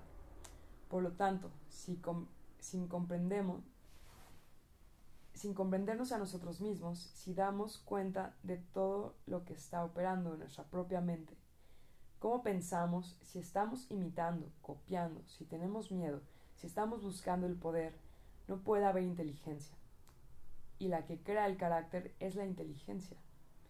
No el culto al héroe o la persecución de un ideal, la comprensión de nosotros mismos, de nuestro propio y extraordinariamente complicado yo, es el principio de la inteligencia, la cual revela el carácter. Interlocutor. ¿Por qué un hombre se siente perturbado cuando otra persona le mira fijamente? Krishnamurti. ¿Tú te sientes nervioso cuando alguien te mira? Cuando un sirviente, un aldeano, Alguien a quien consideras inferior te mira, ni siquiera te enteras de que está ahí. Solo pasas de largo sin hacer caso de él. Pero cuando te miran tu padre, tu madre o tu maestro, te sientes algo ansioso porque ellos saben más que tú y pueden descubrir cosas sobre ti. Yendo un poco más arriba, si algún funcionario del gobierno o algún otro visitante destacado repara en ti, eso te complace porque esperas obtener algo de él, un empleo o alguna clase de recompensa. Si te mira un hombre del cual nada deseas, eres por completo indiferente, ¿verdad? Lo importante, pues, es descubrir qué está operando en tu propia mente cuando alguien te mira, porque la manera como respondes a una mirada o a una sonrisa significa muchísimo. Infortunadamente, muy pocos de nosotros nos damos cuenta de todas estas cosas. Jamás reparamos en el mendigo, en la aldeana que lleva su pesada carga, o en el oro que pasa volando, Estamos tan ocupados con nuestros propios pesares, anhelos y temores con nuestros placeres y rituales que no somos conscientes de las muchas cosas significativas que hay en la vida. Interlocutor. ¿No podemos cultivar la comprensión? Cuando constantemente tratamos de comprender, ¿no significa eso que estamos practicando la comprensión? Krishnamurti. ¿Es cultivable la comprensión? ¿Es algo para practicarse como practicamos el tenis, o el piano, o el canto, o la danza? Podemos leer un libro una y otra vez hasta que estemos completamente familiarizados con él. Es la comprensión como eso, algo para ser aprendido mediante la constante repetición, lo cual es, en realidad, el cultivo de la memoria. ¿Acaso la comprensión no es de instante en instante y, por lo tanto, algo que no puede ser practicado? ¿Cuándo comprendemos? ¿Cuál es el estado de nuestra mente y de nuestro corazón cuando comprendemos algo? Cuando me escuchan decir, cuando me escuchan decir algo muy verdadero acerca de los celos, que los celos son destructivos, que la envidia es el factor principal del deterioro de la relación humana, ¿cómo responden a ello? ¿Ven instantáneamente la verdad que implica? ¿O comienzan a pensar acerca de los celos, a hablar sobre ellos, a racionalizarlos o analizarlos? ¿Es la comprensión un proceso ya sea de racionalización o de lento análisis? ¿Puede la comprensión ser cultivada como cultivan ustedes un jardín para que produzca frutos o flores? Por cierto, comprender es ver directamente la verdad de algo, sin barrera alguna de las palabras, prejuicios o motivos. Interlocutor. ¿El poder de comprender es el mismo en todas las personas? Krishnamurti. Supongamos que te presentan algo verdadero y ves muy rápidamente la verdad de ello. Tu comprensión es inmediata, porque no tiene barreras, no estás lleno de importancia propia, tienes ansia de descubrir, así que percibes instantáneamente. Pero yo tengo muchas barreras, muchos prejuicios, soy celoso, estoy desgarrado por conflictos que se basan en la, en la envidia, estoy lleno de mi propia importancia, he acumulado cosas en la vida y en realidad no deseo ver, por lo tanto, no veo, no comprendo. Interlocutor. ¿Puede uno eliminar lentamente las barreras por medio del constante intento de comprender? Krishnamurti. No. Yo puedo eliminar las barreras no mediante el intento de comprender, sino solamente cuando siento de verdad la importancia de no tener barreras, lo cual implica que debo estar dispuesto a ver las barreras. Supongamos que tú y yo oímos a alguien decir que la envidia es destructiva. Tú escuchas y comprendes la significación, la verdad de ello y estás libre de ese sentimiento de envidia, de celos. Pero yo no quiero ver la verdad de ello, porque si lo hiciera, destruiría toda mi estructura de vida. Interlocutor. Yo siento la necesidad de eliminar las barreras. Krishnamurti. ¿Por qué sientes eso? ¿Quieres eliminar las barreras a causa de las circunstancias? ¿Quieres eliminarlas porque alguien te ha dicho que debes hacerlo? Ciertamente, las barreras son eliminadas solo cuando ves por ti mismo que tener barreras de cualquier clase crea una mente que se halla en estado de paulatino deterioro. ¿Y cuándo ves eso? ¿Lo ves cuando sufres? ¿Acaso el sufrimiento te despierta a la importancia de eliminar todas las barreras? ¿O por el contrario, te lleva a crear más barreras? Encontrarás que todas las barreras se derrumban cuando tú mismo estás empezando a escuchar, a observar, a descubrir, no existe una razón para eliminar las barreras. En el momento en que te introduces una razón, no las estás eliminando. El milagro, la más grande de las bendiciones, es que des a tu propia percepción interna una oportunidad de eliminar las barreras. Pero cuando dices que las barreras deben ser eliminadas y entonces practicas su eliminación, esa es la operación de la mente. La mente no puede eliminar las barreras. Tienes que ver que ningún intento de tu parte puede eliminarlas. Entonces la mente se queda muy quieta, muy silenciosa, y en este silencio uno descubre aquello que es verdadero. Capítulo 16. Hemos estado hablando acerca de los factores deteriorantes en la existencia humana y dijimos que el miedo es una de las causas fundamentales de este deterioro. También dijimos que el seguimiento de cualquier forma de autoridad, ya sea impuesta por uno mismo o establecida desde fuera, así como de cualquier forma de imitación o copia, destruye la iniciativa, la creatividad y bloquea el descubrimiento de lo verdadero. La verdad no es algo que pueda seguirse, tiene que ser descubierta. Ustedes no pueden encontrar la verdad por medio de ningún libro, de ninguna acumulación de experiencias. Como lo discutimos el otro día, cuando la experiencia se convierte en un recuerdo, ese recuerdo destruye la comprensión creadora.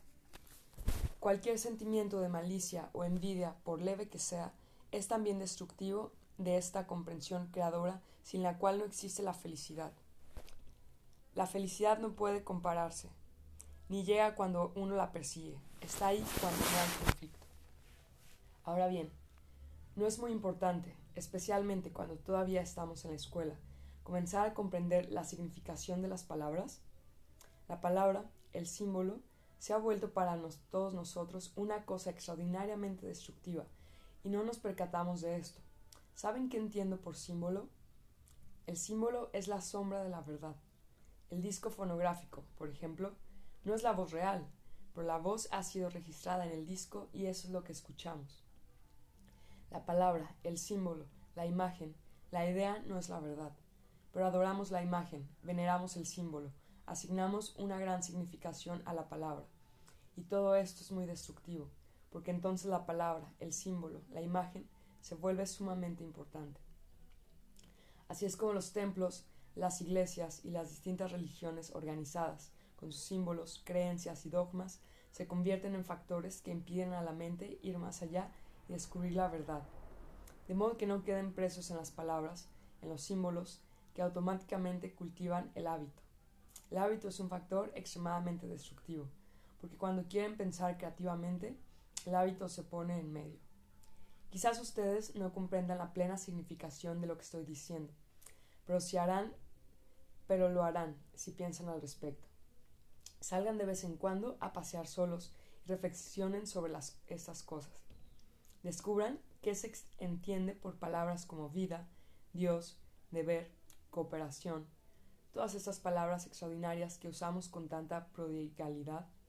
¿Se han preguntado alguna vez qué significa deber? ¿Deber hacia qué?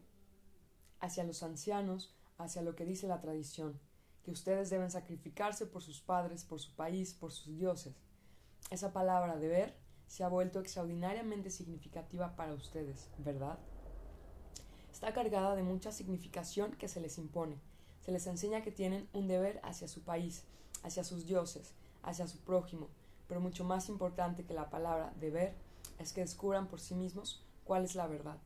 Sus padres y la sociedad usan esa palabra deber como un medio de moldearles, de ajustarles conforme a las idiosincrasias particulares de ellos, a sus hábitos de pensamiento, a sus agrados y desagrados, esperando de ese modo garantizar su propia seguridad. Así que tome ese tiempo, sean pacientes, analicen, investiguen y descubran por sí mismos qué es verdadero, qué es verdadero en todo esto. No acepten meramente la palabra deber, porque donde hay deber no hay amor. Del mismo modo, tomemos la palabra cooperación. El Estado quiere que ustedes cooperen con él. Si cooperan con algo sin comprenderlo, están meramente imitando, copiando. Pero si comprenden, si descubren la verdad de algo, entonces al cooperar están viviendo, moviéndose con ello y ello forma parte de ustedes. Es, entonces, muy necesario percatarnos de las palabras, de los símbolos e imágenes que mutilan nuestro pensar Percatarnos de eso y descubrir si podemos ir más allá es esencial. Si hemos de vivir creativamente, si es integrarnos. ¿Saben? Permitirnos que la palabra deber nos mate, la idea de que tienen un deber hacia sus padres, hacia sus relaciones, hacia el país, los sacrifica. Hace que salgan y vayan a pelear, a matar y a ser muertos o lisiados. El político, el líder, dice que es necesario destruir a otros para proteger la comunidad, el país, la ideología o el estilo de vida. Así el matar se vuelve una parte de vuestro deber y pronto nos vemos envueltos en el espíritu militar. El espíritu militar les vuelve obedientes, hace que sean físicamente muy disciplinados, pero en lo interno sus mentes son destruidas, poco a poco porque están imitando, siguiendo, copiando, se convierten en una herramienta de los mayores, el político en un instrumento de la propaganda llegan a aceptar la matanza para proteger a su país como algo inevitable. ¿Por qué alguien dice que es necesario? Pero sin importar quién lo diga, ¿no deberían examinarlo muy claramente por sí mismos? Matar es, obviamente, la más destructiva y corrupta de las acciones en la vida, especialmente matar a otro ser humano, porque cuando uno mata está lleno de odio, por mucho que pueda racionalizarlo, y crea también antagonismo en los demás. Podemos matar con una palabra igual que con una acción, y matar a otros seres humanos jamás ha resuelto ningún, ninguno de nuestros problemas. La guerra jamás ha curado ninguna de nuestras enfermedades económicas o sociales, ni ha dado origen a una comprensión mutua en las relaciones humanas. No obstante, todo el mundo está preparándose perpetuamente para la guerra. Son muchas las razones que se exponen para explicar por qué es necesario matar gente, y también hay muchas razones para no matar. Pero no se dejen arrastrar por ningún razonamiento, porque hoy pueden tener una buena razón para no matar, y mañana podrán tener una razón mucho más fuerte para matar. Primero vean la verdad de ello, perciban lo esencial que no es matar, que es no matar, sin tener en cuenta lo que pueden haber dicho otros, desde la más alta a la más baja de las autoridades. Descubran por sí mismos la verdad de la cuestión y cuando estén internamente claros al respecto, entonces podrán analizar los detalles, pero no empiecen razonando, porque cada razón puede ser enfrentada por una razón contraria y quedan atrapados en la red de los razonamientos. Lo importante es que vean directamente por sí mismos cuál es la verdad, y entonces pueden empezar a usar la razón.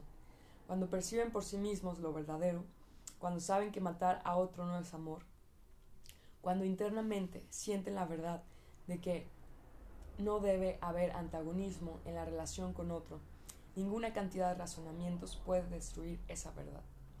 Entonces no hay político, ni sacerdote, ni padre que puedan sacrificarles por una idea o por la propia seguridad de ellos. Los viejos siempre han sacrificado a los jóvenes. Cuando ustedes sean mayores, sacrificarán a su vez a los jóvenes. ¿No quieren poner fin a este sacrificio? Porque esta es, esta es la más destructiva forma de vivir. Es uno de los mayores factores de deterioro humano. Para terminar con ello, cada uno de ustedes, como individuo, tiene que descubrir por sí mismo la verdad. Sin pertenecer a ninguna organización, tienen que descubrir la verdad que hay en no matar, en sentir amor, en no tener antagonismo. Entonces, ninguna cantidad de palabras, de agudos razonamientos, podrán persuadirles para que maten o sacrifiquen a otro ser humano. Es importante, pues, mientras son jóvenes, que examinen, que examinen estas cosas por sí mismos, y de ese modo echen los cimientos para el descubrimiento de la verdad. Interlocutor. ¿Cuál es el propósito de la creación? Krishnamurti. ¿Estás realmente interesado en eso? ¿Qué es lo que entiendes por creación? ¿Cuál es el propósito del vivir? ¿Por qué existen ustedes? ¿Por qué leen, estudian, dan exámenes? ¿Cuál es el propósito de la relación, la relación de padres e hijos, de marido y mujer. ¿Qué es la vida? ¿Es eso lo que quieres decir cuando preguntas cuál es el propósito de la creación? Cuando formulas una pregunta así, cuando internamente no ves con claridad, cuando te sientes confundido, desdichado, cuando estás a oscuras, cuando no percibes ni sientes por ti mismo la verdad de ello, entonces quieres saber cuál es el propósito de la vida. Y bien, hay muchas personas que te dirán ¿Cuál es el propósito de la vida? Te dirán lo que dicen los libros sagrados. Personas ingeniosas seguirán inventándole diversos propósitos a la vida. El grupo político tendrá un propósito, el grupo religioso tendrá otro, y así sucesivamente. ¿Y cómo vas a descubrir cuál es el propósito de la vida cuando tú mismo estás confundido? Ciertamente, en tanto estés confundido, solo podrás recibir una respuesta también confusa. Si tu mente está perturbada, si no se halla realmente quieta, cualquier respuesta que recibas lo será a través de esta pantalla de confusión, de ansiedad, de temor. Por lo tanto, la respuesta llegará desnaturalizada. Lo importante, pues, no es preguntar cuál es el propósito de la vida, sino aclarar la confusión que hay dentro de uno.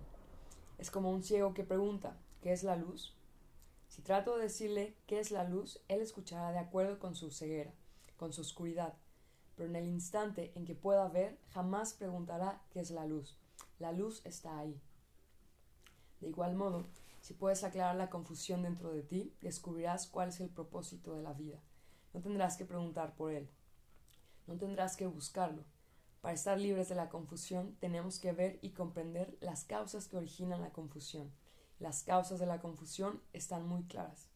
Se hallan arraigadas en el yo, que está deseando constantemente expandirse mediante la posesión, mediante el devenir, el éxito, la imitación. Los síntomas son los celos, la envidia, la codicia, el temor. En tanto exista esta confusión interna, estará siempre buscando respuestas externas. Pero cuando la confusión interna se haya aclarado, entonces conocerás el significado de la vida. Interlocutor. ¿Qué es el karma? Krishnamurti. Karma es una de las palabras peculiares que usamos. Es una de esas palabras en que se haya atrapado nuestro pensamiento. El hombre pobre tiene que aceptar la vida en los términos de una teoría. Tiene que aceptar la miseria, el hambre, la escualidez, porque está desnutrido y no tiene la energía para romper con ello y crear una revolución. Tiene que aceptar lo que la vida le da, por eso dice, es mi karma ser así. Los políticos, los grandes hombres le alientan para que acepte su desdicha. Ustedes no desean que se rebele contra todo esto, ¿verdad? Pero cuando le pagan al pobre tampoco, teniendo ustedes tanto, es muy probable que eso suceda. Entonces usan la palabra karma para fomentar la aceptación de la miserable de la miseria en su vida. El hombre educado, el que ha alcanzado el éxito, el que ha heredado, el que ha llegado a la cima de las cosas, el que tiene poder, posición los medios de corrupción, él también dice, es mi karma. He obrado bien en una vida anterior y ahora estoy cosechando el premio por mis acciones pasadas. Pero ¿cuál es el significado de karma? Aceptar las cosas como están, ¿comprenden? ¿Acaso karma quiere decir aceptar las cosas sin cuestionarlas, sin una pizca de rebelión? Esa es la actitud que todos tenemos. Así que ya ves cuán fácilmente ciertas palabras se vuelven una red en la que quedamos atrapados, porque no estamos realmente vivos. El verdadero significado de esa palabra karma no puede entenderse como una teoría. No pueden comprenderlo si dicen, eso es lo que afirma el Bhagavad Gita. ¿Saben? La mente comparativa es la más estúpida de todas las mentes porque no reflexiona, solo dice, he leído el libro tal y tal y lo que usted dice es lo mismo. Quien dice eso ha dejado de pensar. Cuando comparamos ya no investigamos para descubrir lo que es verdadero. Para descubrirlo, sin tener en cuenta lo que puedan haber dicho algún libro o gurú en particular, lo esencial, pues, es descartar a todas las autoridades e investigar, descubrir, no comparar. La comparación es el culto de la autoridad, es imitación y reflexión. El comparar constituye la naturaleza misma de una mente que no está despierta para descubrir lo que es verdadero. Ustedes dicen, es así, es como lo que dijo el Buda, y piensan que de ese modo han resuelto sus problemas, pero para descubrir realmente la verdad de cualquier cosa, uno tiene que ser extremadamente activo, vigoroso, tiene que confiar en sí mismo, y no podemos tener confianza en nosotros mismos mientras estemos pensando comparativamente. Por favor, escuchen esto. Si no confían en sí mismos, pierden todo el poder de investigar y descubrir lo verdadero. Esa confianza en uno mismo trae cierta libertad en lo que descubrimos, y esa libertad nos es negada cuando estamos comparando. Interlocutor. ¿Hay un elemento de miedo en el respeto? Krishnamurti. ¿Qué dices tú? Cuando muestras respeto hacia tu maestro, hacia tus padres, hacia tu gurú, y falta de respeto hacia tu sirviente, cuando pateas a los que no son importantes para ti y lames las botas a los que están por encima de ti, los funcionarios, los políticos, los encumbrados. ¿No hay en esto un elemento de miedo? De las personas importantes, del maestro, del examinador, del profesor, de tus padres, del político, del gerente de banco. Esperas obtener alguna cosa. En consecuencia, eres respetuoso. Pero, ¿qué pueden darte los pobres? Por lo tanto, los pasas por alto, los tratas con desprecio, ni siquiera sabes que están ahí cuando pasan junto a ti en la calle. No los miras, no te preocupa que tiriten de frío, que estén y hambrientos. Para los personajes importantes, a los grandes del país, les darás algo, aunque tengas muy poco, a fin de recibir más de sus favores. En esto hay definitivamente un elemento de miedo, ¿no es así? No hay amor. Si tuvieras amor en tu corazón, mostraría respeto a aquellos que no tienen nada y también a los que lo tienen todo. No sentirías miedo de los que tienen ni descuidarías a los que no tienen. El respeto con la esperanza de una recompensa es el resultado del miedo. En el amor no hay miedo. Capítulo 17. Hemos estado examinando los diversos factores que originan deterioro en nuestras vidas, en nuestras actividades, en nuestros pensamientos, y hemos visto que el conflicto es uno de los principales factores de este deterioro. Y la paz, tal como se la entiende generalmente, no es, acaso, también un factor destructivo. ¿Puede la paz ser producida por la mente? Si tenemos paz por intermedio de la mente, ¿no conduce eso también a la corrupción, al deterioro? Si no estamos muy alerta y atentos, esa palabra paz se vuelve como una ventana estrecha a través de la cual miramos el mundo y tratamos de comprenderlo. A través de una ventana estrecha podemos ver solamente una parte del cielo y no toda su vastedad, su magnificencia.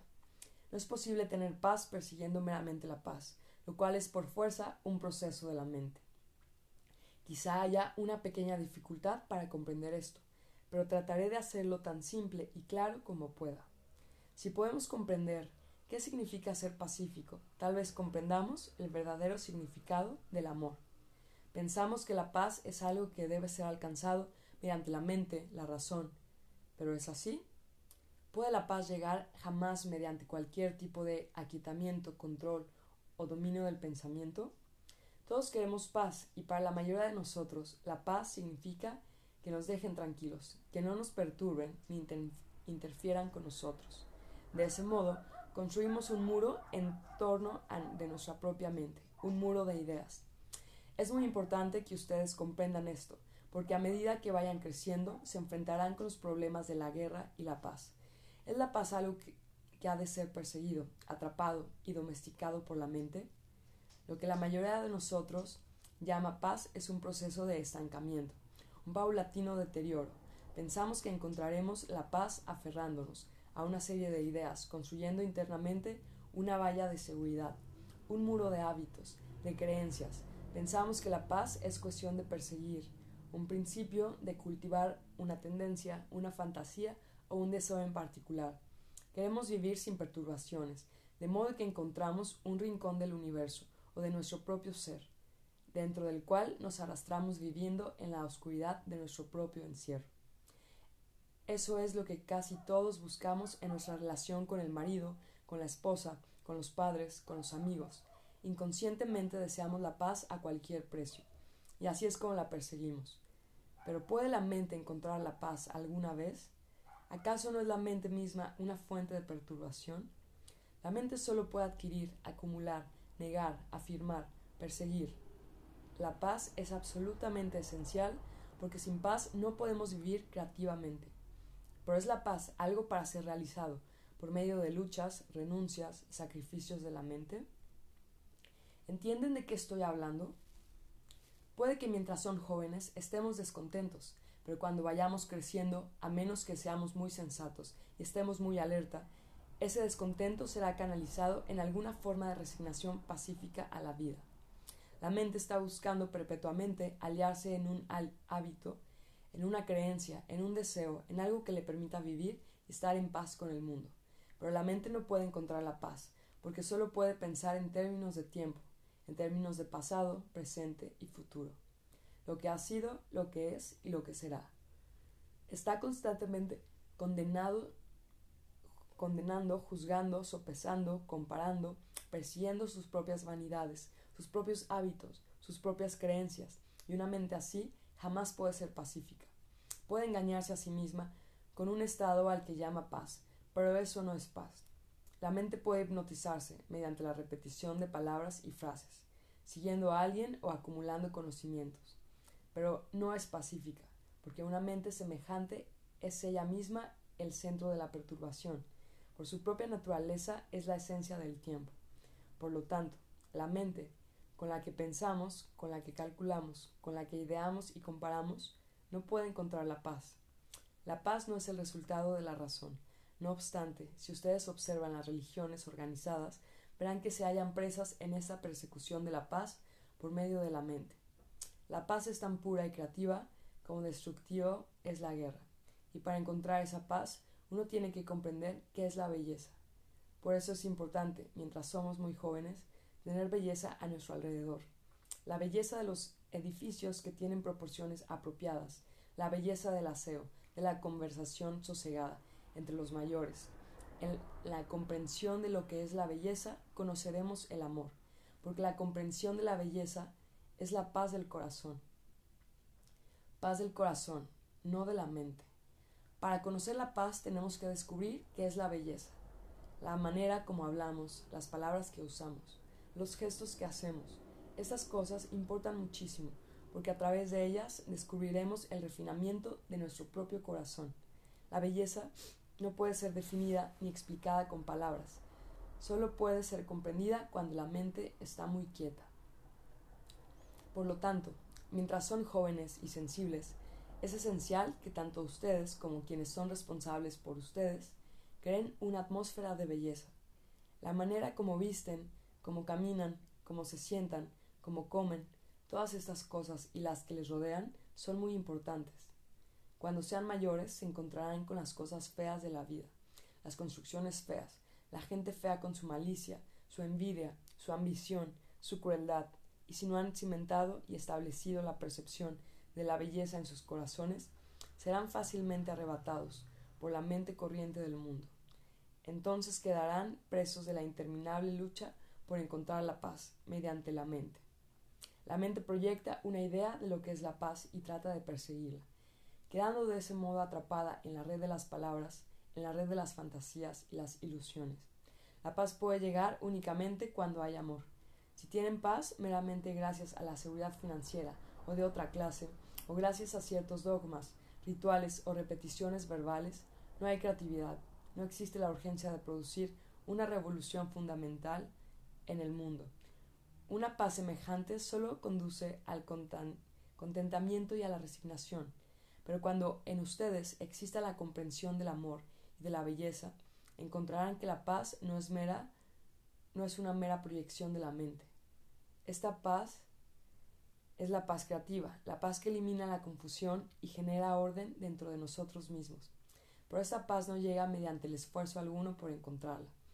Llega cuando estamos observando constantemente, cuando somos sensibles tanto a lo bello como a lo feo, a lo bueno como a lo malo, a todas las fluctuaciones de la vida. La paz no es algo mezquino creado por la mente, es inmensamente grande, infinitamente extensa, y solo puede ser comprendida cuando hay plenitud en el corazón. Interlocutor. ¿Por qué nos sentimos inferiores delante de nuestros superiores? Krishnamurti. ¿A quiénes consideras tus superiores? ¿A los que saben? ¿A los que tienen títulos, rangos académicos? ¿A las personas de las que esperas algo? ¿Alguna clase de recompensa o de posición? En el momento en que consideras a alguien como superior, ¿no consideras a algún otro como inferior? ¿Por qué tenemos esta división de lo superior y lo inferior? existe solo cuando deseamos algo, ¿no es así? Yo me siento menos inteligente que tú. No tengo tanto dinero o capacidad como tú tienes. No soy tan feliz como tú pareces ser. O deseo algo de ti. Por lo tanto, en relación contigo, me siento inferior. Cuando te envidio, o cuando deseo algo de ti, o cuando trato de imitarte, me convierto instantáneamente en tu inferior. Porque te he puesto en un pedestal, te he asignado un valor superior. Así, psicológicamente, Internamente he creado tanto al superior como al inferior. He creado este sentido de desigualdad entre los que poseen y los que no poseen. Entre los seres humanos existe una enorme desigualdad de capacidades. ¿No es así? Está el hombre que diseña el turboreactor, el hombre que maneja el arado. Estas enormes diferencias en la capacidad intelectual, verbal, física son inevitables. Pero ya lo ven, otorgamos una significación tremenda a ciertas funciones. Al gobernador, al primer ministro, al inventor, al científico, lo consideramos enormemente más importantes que al sirvientes. Así es como la función asume el estatus del que la desempeña. Mientras asignemos un estatus a funciones particulares, por fuerza tendrá que haber un sentido de desigualdad. El vacío que separa a los que son capaces de los que no lo son se vuelve imposible de llenar. Si podemos mantener la función despojada de estatus, entonces hay una posibilidad de generar un real sentimiento de igualdad. Pero para esto tiene que haber amor, porque es el amor el que destruye el sentido de lo inferior y lo superior. El mundo está dividido en aquellos que poseen, el rico, el poderoso, el capaz, los que lo tienen todo, y aquellos que no poseen. ¿Es posible dar origen a un mundo en el que no exista esa división entre los poseedores y los no poseedores? Lo que sucede en realidad es esto. Viendo la brecha, el abismo entre el rico y el pobre, entre el hombre de gran capacidad y el de poca o ninguna capacidad, los políticos y los economistas tratan de resolver el problema mediante reformas económicas y sociales.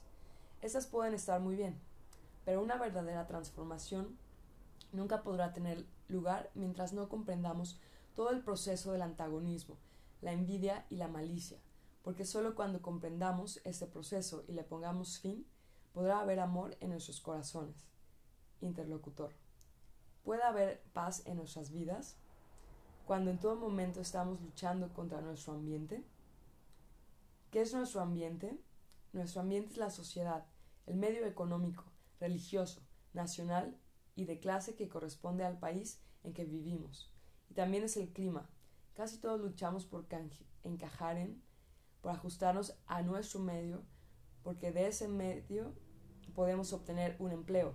Esperaremos los beneficios de esa sociedad en particular.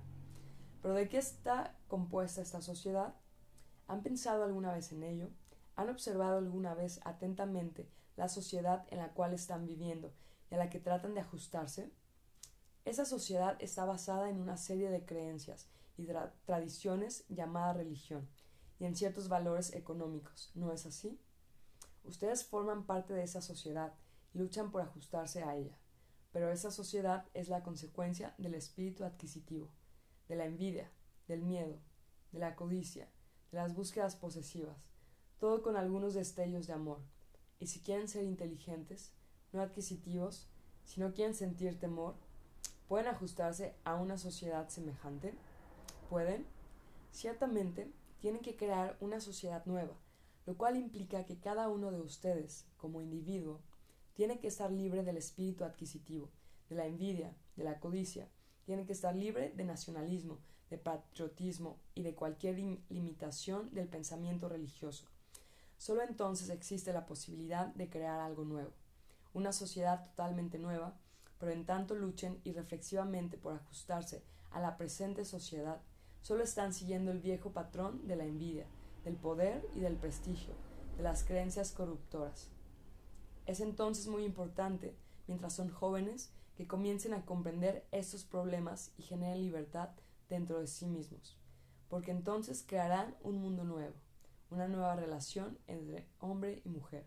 Y ayudarles a que hagan esto, sin duda, es el verdadero sentido de la educación. Interlocutor. ¿Por qué sufrimos?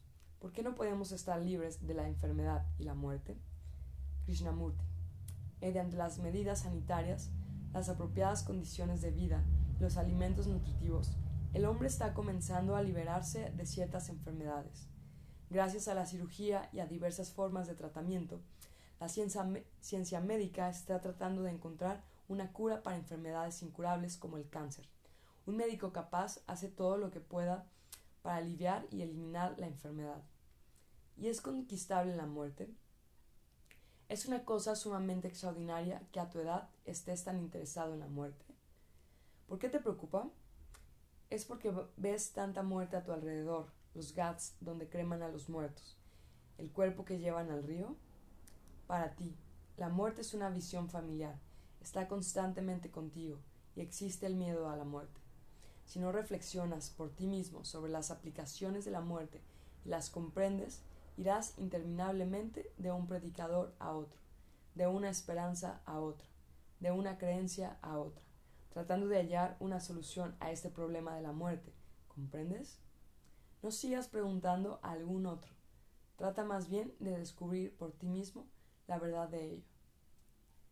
Formular innumerables preguntas sin tratar jamás de averiguar o descubrir es característico de una mente trivial. Mira, tenemos a la muerte solo cuando nos aferramos a la vida. La comprensión de todo el proceso de vivir es también la comprensión del significado del morir. La muerte es meramente la extinción de la continuidad. Y lo que tenemos es lo que tememos es no poder continuar. Pero lo que continúa jamás puede ser creativo. Reflexiona sobre ello. Descubre por ti mismo lo que es verdadero.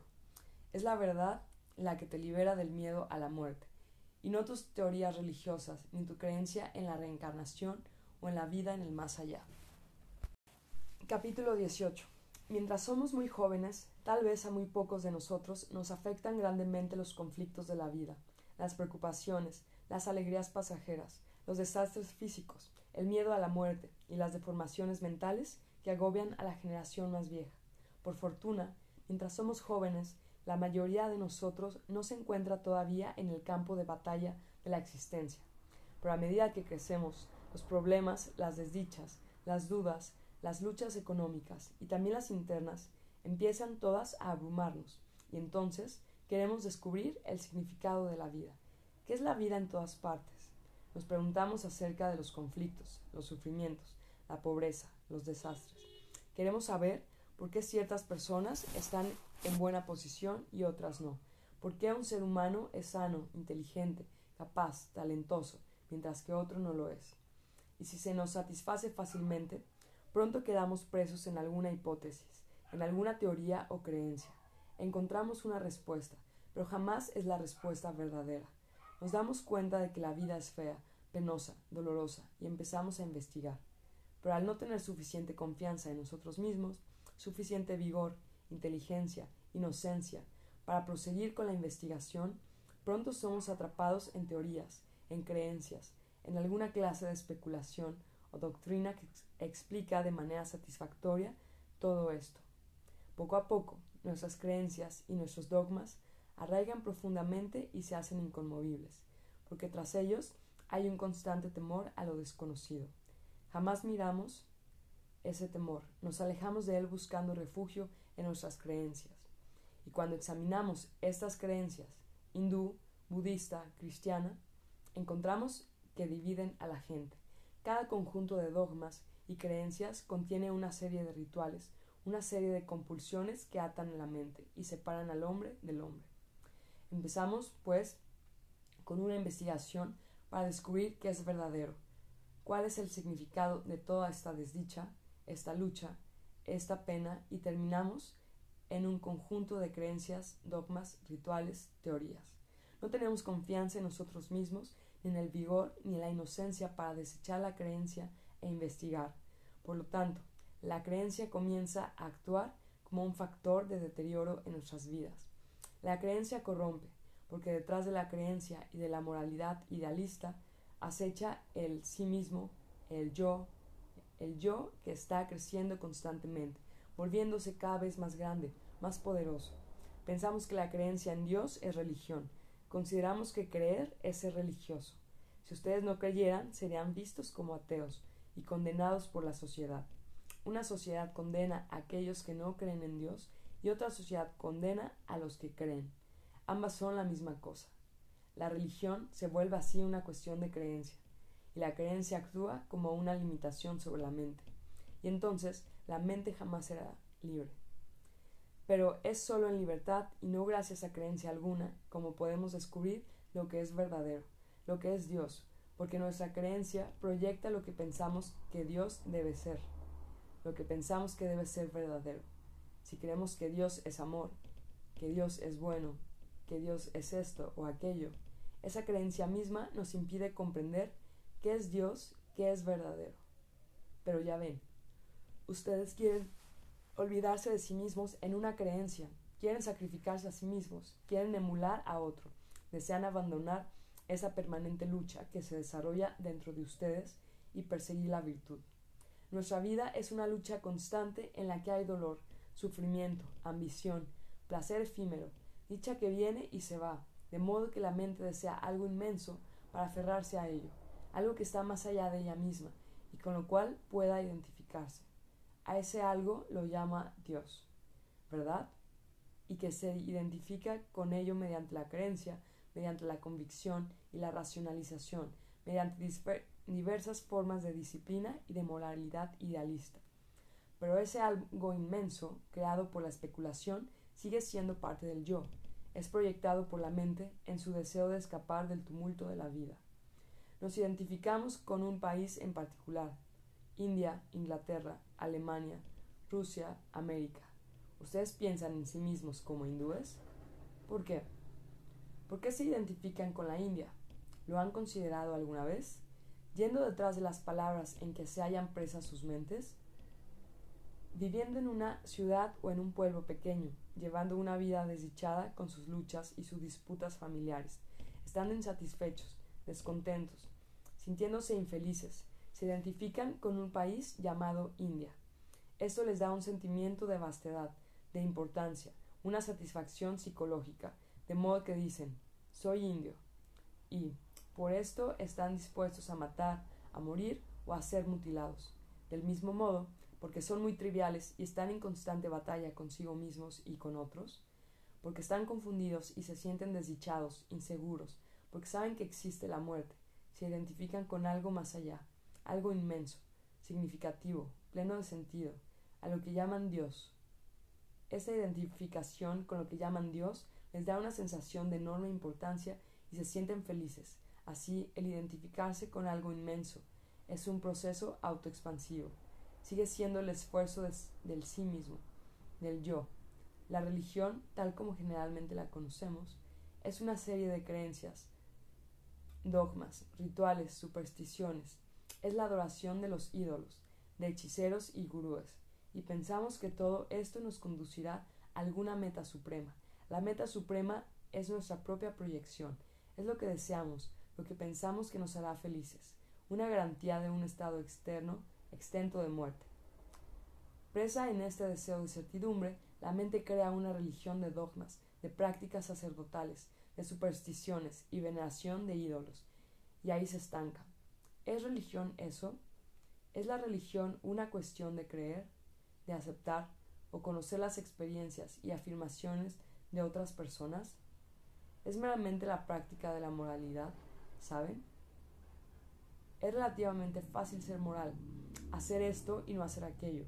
Uno puede imitar meramente el sistema moral, pero detrás de una moralidad semejante acecha el agresivo yo, creciendo, expandiéndose, dominando. ¿Es religión eso? Ustedes tienen que descubrir qué es la verdad, porque eso es lo que realmente importa, no si son ricos o pobres, o si están felizmente casados y tienen hijos, porque todas esas cosas tocan a su fin. Y siempre está la muerte. Por lo tanto, sin ninguna forma de creencia, tienen ustedes que tener el vigor, la confianza propia, la iniciativa, para descubrir por sí mismos que la verdad que es Dios, que es la verdad que es Dios. La creencia no libera sus mentes, la creencia tan solo corrompe, ata, oscurece. La mente puede liberarse solo mediante su propio vigor y la confianza en sí misma. Ciertamente, una de las ficciones de la educación es crear individuos que no estén atados por ninguna forma de creencia, por ningún patrón de moralidad y respetabilidad. Es el yo, el que busca volverse meramente moral, respetable. El individuo auténticamente religioso es el que descubre, el que experimenta directamente lo que es Dios, lo que es la verdad. Esa experiencia directa nunca es posible a través de ninguna forma de creencia, de ningún ritual, de ningún seguimiento o veneración de otro. La mente verdaderamente religiosa está libre de todos los gurúes. Cada, una, cada uno de ustedes como individuo, a medida que crezca y viva su vida, podrá descubrir la verdad de instante en instante y en consecuencia podrá ser libre. La mayoría de la gente piensa que estar libre de las cosas materiales del mundo es el primer paso hacia la religión. No lo es.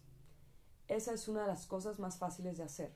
El primer paso es estar libre para pensar de manera plena, completa e independiente, lo cual implica no estar atado por ninguna creencia, ni agobiado por las circunstancias, por el miedo, de manera que uno sea un ser humano integrado, capaz, vigoroso y confiado en sí mismo. Solo entonces puede nuestra mente, estando libre de prejuicios, de condicionamientos, descubrir lo que es Dios. Ciertamente ese es el propósito básico por el cual debe existir cualquier centro educativo. Ayudar a cada individuo que llega ahí a estar libre para descubrir la realidad. Esto significa no seguir ningún sistema, no aferrarse a ninguna creencia o ritual y no venerar a ningún gurú. El individuo tiene que despertar su inteligencia, no mediante alguna forma de disciplina, resistencia, compulsión o coacción, siempre gracias a la libertad. Es sólo gracias a la inteligencia nacida de la libertad, como el individuo puede descubrir aquello que está más allá de la mente, esa inmensidad, lo inominable, lo ilimitado, aquello que no puede ser medido por las palabras y en lo cual existe el amor que no es de la mente, debe ser experimentada de manera directa. La mente no puede concebirla, por lo tanto, la mente tiene que estar muy quieta, asombrosamente silenciosa, sin la exigencia de ningún deseo. Solo entonces es posible que revele su existencia aquello que puede ser llamado Dios o la realidad. Interlocutor. ¿Qué es la obediencia? ¿Debemos obedecer una orden aun cuando no la comprendamos? Krishnamurti. ¿Acaso no es eso lo que hace la mayoría de nosotros? Los padres, los maestros, los mayores dicen, haz esto. Lo dicen cortésmente o a palos, y porque tenemos miedo obedecemos. Es también lo que nos hacen los gobiernos, los militares. Desde la infancia se nos educa para obedecer, sin que sepamos nada al respecto. Cuanto más autoritarios son nuestros padres y más tiránico el gobierno, tanto más nos compelen, nos compelen, nos moldean desde nuestros primeros años y sin comprender por qué debemos hacer lo que nos dicen que hagamos, obedecemos. También se nos dice qué es lo que debemos pensar. Nuestras mentes son purgadas de todo pensamiento que no sea aprobado por el Estado, por las autoridades locales. Jamás se nos enseña ni se nos ayuda a pensar, a descubrir, sino que se nos exige obedecer. El sacerdote nos dice que es así, y nuestro propio miedo interno nos obliga a obedecer porque de lo contrario nos confundiremos, nos sentiremos perdidos. De modo que obedecemos porque somos muy reflexivos. No queremos pensar porque el pensar es perturbador. Para pensar tenemos que cuestionar, que inquirir, que descubrir por nosotros mismos. Los adultos no quieren que inquiramos, no tienen la paciencia de escuchar nuestras preguntas.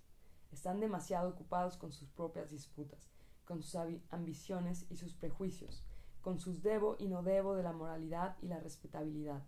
Y nosotros, que somos jóvenes, tenemos miedo de equivocarnos porque también queremos ser respetables. ¿Acaso no deseamos todos vestir el mismo tipo de ropas, lucir igual? No queremos hacer nada diferente. No queremos pensar independientemente. Distinguimos porque es eso es muy perturbador, así que nos unimos al grupo. Cualquiera que sea nuestra edad, casi todos obedecemos, copiamos, porque internamente tenemos miedo de sentirnos inseguros, queremos certidumbre, tanto financiera como moral. Queremos que se nos apruebe, deseamos hallarnos en una posición segura, rodeados de una valla y sin tener que enfrentarnos jamás con el infortunio, la pena, el sufrimiento. Es el miedo, consciente o inconsciente, el que nos hace obedecer al jefe, al líder, al sacerdote el gobierno. Es el miedo a ser castigados el que nos impide hacer algo dañino para los demás. Por lo tanto, detrás de todas nuestras acciones, de nuestra codicia y nuestras búsquedas, está al acecho este deseo de certidumbre, este deseo de hallarnos a salvo, asegurados. Si no estamos libres del miedo, la mera obediencia significa muy poco. Lo que tiene significación es que estemos atentos a este miedo de día en día que observemos cómo se manifiesta de diferentes maneras. Solo cuando estamos libres del miedo puede existir esa cualidad interna de la comprensión, ese estado único en el que no hay acumulación de conocimientos ni de experiencias. Capítulo 19. Cuando hemos crecido y dejamos la escuela después de haber recibido una así llamada educación, tenemos que afrontar innumerables problemas. ¿Qué profesión vamos a elegir a fin de que en ella podamos realizarnos y ser felices? ¿En qué vocación o trabajo sentiremos que no estamos explotando a otros, que no somos crueles con ellos? Tenemos que comprender el hambre, la superpoblación, el sexo, la pena, el placer. Tenemos que habérnosla, con las múltiples cosas confusas y contradictorias de la vida, las riñas entre hombre y hombre, entre el hombre y la mujer, los conflictos internos y las luchas externas. Tenemos que comprender la ambición, la guerra, el espíritu militar, y es mucho más esencial que comprendamos esa cosa extraordinaria llamada paz. Tenemos que comprender el significado de la religión, la cual no es una mera especulación o la adoración de imágenes, y también esa cosa muy extraña y compleja llamada amor. Tenemos que ser sensibles a la belleza de la vida, al pájaro que vuela, y también al mendigo, a la escualidez del pobre, a las feísimas construcciones que la gente levanta, a las sucias calles y al templo más sucio aún. Tenemos que afrontar todos estos problemas y tenemos que enfrentarnos con la cuestión de a quién seguir o no seguir y si debemos seguir a alguien en absoluto. La mayoría de nosotros se interesa en producir un cambio aquí y allá y con eso se satisface. Cuanto más avanzamos en edad, tanto menos queremos cualquier cambio profundo, fundamental, porque tenemos miedo. No pensamos en los términos de una transformación total, solo pensamos en términos de un cambio superficial, y si uno lo examina encontrará que el cambio superficial no es un cambio en absoluto, no es una revolución radical, sino solamente una continuación modificada de lo que ha sido. Todas estas cosas tienen ustedes que afrontar, desde su propia felicidad y desdicha hasta la felicidad y desdicha de la mayoría, desde sus propias ambiciones y búsquedas egocéntricas a las ambiciones y motivaciones y búsquedas de los demás. Tienen que afrontar la competencia, la corrupción en sí mismos y en otros, el deterioro de la mente, la vacuidad del corazón. Tienen que conocer todo esto, tienen que afrontarlo y comprenderlo por sí mismos, pero, por desgracia, no están preparados para ello. ¿Qué hemos comprendido cuando dejamos la escuela? Podremos haber recogido unos pocos conocimientos, pero somos tan torpes, vacíos y superficiales como cuando llegamos. Nuestros estudios, nuestra asistencia a la escuela, nuestros contactos con los maestros no nos han ayudado a comprender estos problemas tan complejos de la vida. Los maestros son tediosos y nosotros nos volvemos tan tediosos como ellos. Ellos sienten temor y nosotros sentimos temor. Es tanto responsabilidad nuestra como de los maestros ver que salgamos de aquí para entrar en el mundo con madurez, con profundidad en el pensar, sin temor y por lo tanto con capacidad para afrontar la vida inteligentemente. Ahora bien, parece muy importante encontrar una respuesta a todos estos problemas tan complejos, pero no hay respuesta. Todo cuanto podemos hacer es afrontar esos problemas inteligentemente a medida que surgen, por favor, comprendan esto. Instintivamente, ustedes desean una respuesta, ¿verdad? Piensan que leyendo libros, siguiendo a alguien, encontrarán respuestas a todos estos problemas tan complejos y sutiles problemas de la vida. Encontrarán creencias, teorías, pero esas no serán las respuestas, porque esos problemas han sido creados por seres humanos como ustedes. La espantosa insensibilidad, el hambre, la crueldad, la fealdad, la escualidez, todo esto ha sido creado por los seres humanos, y para dar origen a una transformación fundamental, tienen que comprender la mente y el corazón humanos, que son la mente y el corazón de cada uno de ustedes. Buscar meramente una respuesta en un libro o identificarse con algún sistema político o económico, por mucho que pueda prometer, o practicar algún absurdo religioso con todas sus supersticiones, o seguir a un gurú, ninguna de estas cosas les ayudará a comprender estos problemas humanos, porque son creados por ustedes y por otros como ustedes. Para comprenderlos, tienen que comprenderse a sí mismos, comprenderse tal como viven de instante en instante, de día en día, de año en año. Y para esto necesitan inteligencia, muchísimo discernimiento, paciencia, amor. Tenemos, pues, que averiguar qué es la inteligencia, ¿no es así? Todos usan esa palabra con mucha prodigalidad, pero hablar meramente de la inteligencia no les hará inteligentes. Los políticos repiten todo el tiempo palabras como inteligencia, integración, una nueva cultura, un mundo unido, pero son meras palabras que significan muy poco. Así que no usen palabras sin comprender realmente todo lo que implican.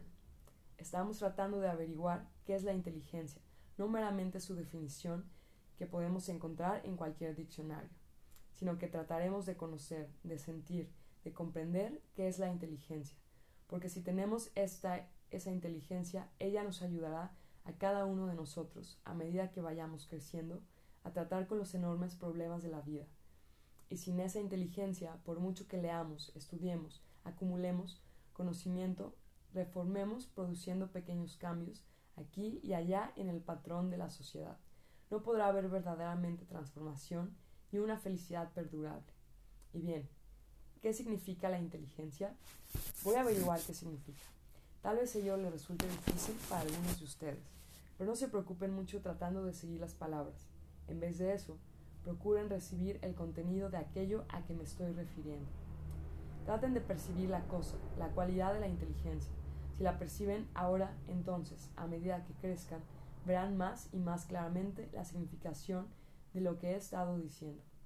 La mayoría de nosotros piensa que la inteligencia es el resultado de adquirir conocimientos, información, experiencia. Pensamos que, teniendo mucho conocimiento y experiencia, seremos capaces de afrontar inteligentemente la vida.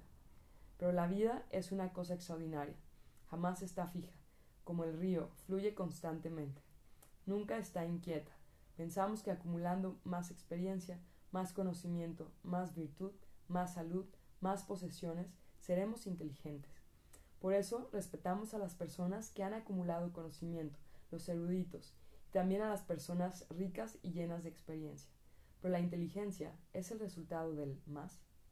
¿Qué hay detrás de este proceso de tener más, de desear más? Al desear más, lo que nos interesa es acumular, ¿no es así? Ahora bien, ¿qué sucede cuando hemos acumulado conocimiento, experiencia? La consecuencia ulterior que podamos tener es traducida inmediatamente a términos del más. nunca estamos experimentando realmente, siempre estamos acumulando. Y esta acumulación es el proceso de la mente que es el centro del más.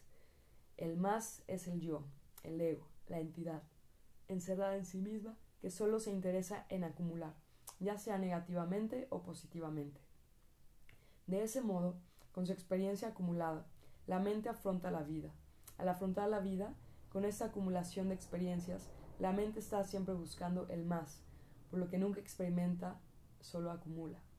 Mientras la mente sea un mero instrumento del acumular, no hay verdadera experimentación. ¿Cómo, puede uno estar abierto a la experiencia cuando siempre está pensando en obtener algo de esa experiencia, en adquirir algo más? Por lo tanto, el hombre que acumula, que guarda, el hombre que desea jamás está experimentando frescamente la vida. Solo cuando la mente no se interesa en el más, en acumular, tiene posibilidad de ser inteligente. Cuando lo que le interesa es el más, cada nueva experiencia fortalece el muro del encierro en uno mismo, fortalece el yo, el proceso egocéntrico que es el núcleo de todos los conflictos. Por favor, sigan esto. Ustedes piensan que la experiencia libera a la mente, pero no lo hace. En tanto la mente se interesa en la acumulación, en el más, cada experiencia que tenemos refuerza nuestro interés propio, nuestro proceso egocéntrico del pensamiento. La inteligencia solo es posible cuando hay verdadera libertad con respecto al sí mismo, al yo, o sea, cuando la mente ya no está presa en el deseo de una experiencia más grande, más amplia, más expansiva. La inteligencia es libertad respecto de la presión del tiempo. ¿No es así? Porque el más implica tiempo. Y en tanto la mente sea el centro de la exigencia del más, la mente es el resultado del tiempo. Por consiguiente, cultivar el más es negar la inteligencia. La comprensión de todo este proceso es conocimiento propio, cuando sin que haya un centro acumulativo uno se conoce a sí mismo tal como es, de ese conocimiento propio surge la inteligencia que puede afrontar la vida. Esa inteligencia es creativa. Miren su propia vida. Qué torpe, qué estúpida, qué estrecha es porque ustedes no son creativos. Cuando sean mayores, tal vez tengan hijos, pero eso no es ser creativo. Puede que sean burócratas, pero en eso no hay vitalidad, ¿no es así? Es una rutina muerta, un completo aburrimiento. La vida de ustedes está cercada por el miedo y, en consecuencia, hay autoridad e imitación. No saben qué ser creativo. Por creatividad no entiendo pintar cuadros, escribir poemas o tener habilidad para cantar. Me refiero a la naturaleza más profunda de la creatividad, que, una vez descubierta, es una fuente eterna, una corriente inmortal, y solo puede darse con ella por conducto de la inteligencia. Esa fuente es lo intemporal, pero la mente no puede dar con lo intemporal, en tanto exista el centro del yo, de la personalidad egocéntrica, de la entidad que está perpetuamente requiriendo el más. Cuando comprendan todo esto, no solo verbalmente, sino muy a fondo, encontrarán que con la inteligencia despierta llega una creatividad que es la realidad misma, que es Dios, sobre la cual no puede especularse ni cavilarse. Jamás darán con ella mediante sus prácticas de meditación, mediante sus rezos por el más o sus escapes del más. Esa realidad podrá llegar a existir solo cuando comprendan el estado de su propia mente. La malicia, la envidia, las complejas reacciones a medida que surgen del instante en instante cada día, en la comprensión de estas cosas adviene un estado que pueda ser llamado amor. Ese amor es inteligencia, trae consigo una creatividad que es intemporal. Interlocutor. La sociedad se basa en nuestra dependencia mutua. El médico tiene que depender del granjero y el granjero del médico. ¿Cómo puede un hombre ser por completo independiente? Krishnamurti. La vida es relación. Aún el sanyasi está relacionado. Podrá renunciar al mundo, pero sigue estando relacionado con el mundo. No podemos escapar de la relación. Para la mayoría de nosotros, la relación es una fuente de conflicto. En la relación hay temor, porque dependemos psicológicamente de otro, ya sea del marido, de la esposa, del padre o de un amigo. La relación existe no solo entre uno mismo y el padre, entre uno mismo y el hijo, sino también entre uno mismo y el maestro, el cocinero, el sirviente, el gobernador, el comandante y toda la sociedad. Y en tanto no comprendamos esta relación, no estaremos libres de la dependencia psicológica que genera el miedo y la explotación. La libertad llega solo con la inteligencia. Sin inteligencia, el mero buscar independencia o libertad respecto de la relación es perseguir ilusiones.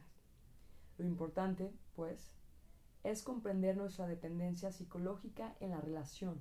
Cuando revelamos las cosas ocultas de nuestra mente y de nuestro corazón, comprendiendo nuestra propia soledad, nuestro vacío, como estamos libres, libres no de nuestra relación, sino de la dependencia psicológica que ocasiona conflicto, desdicha, pena, temor.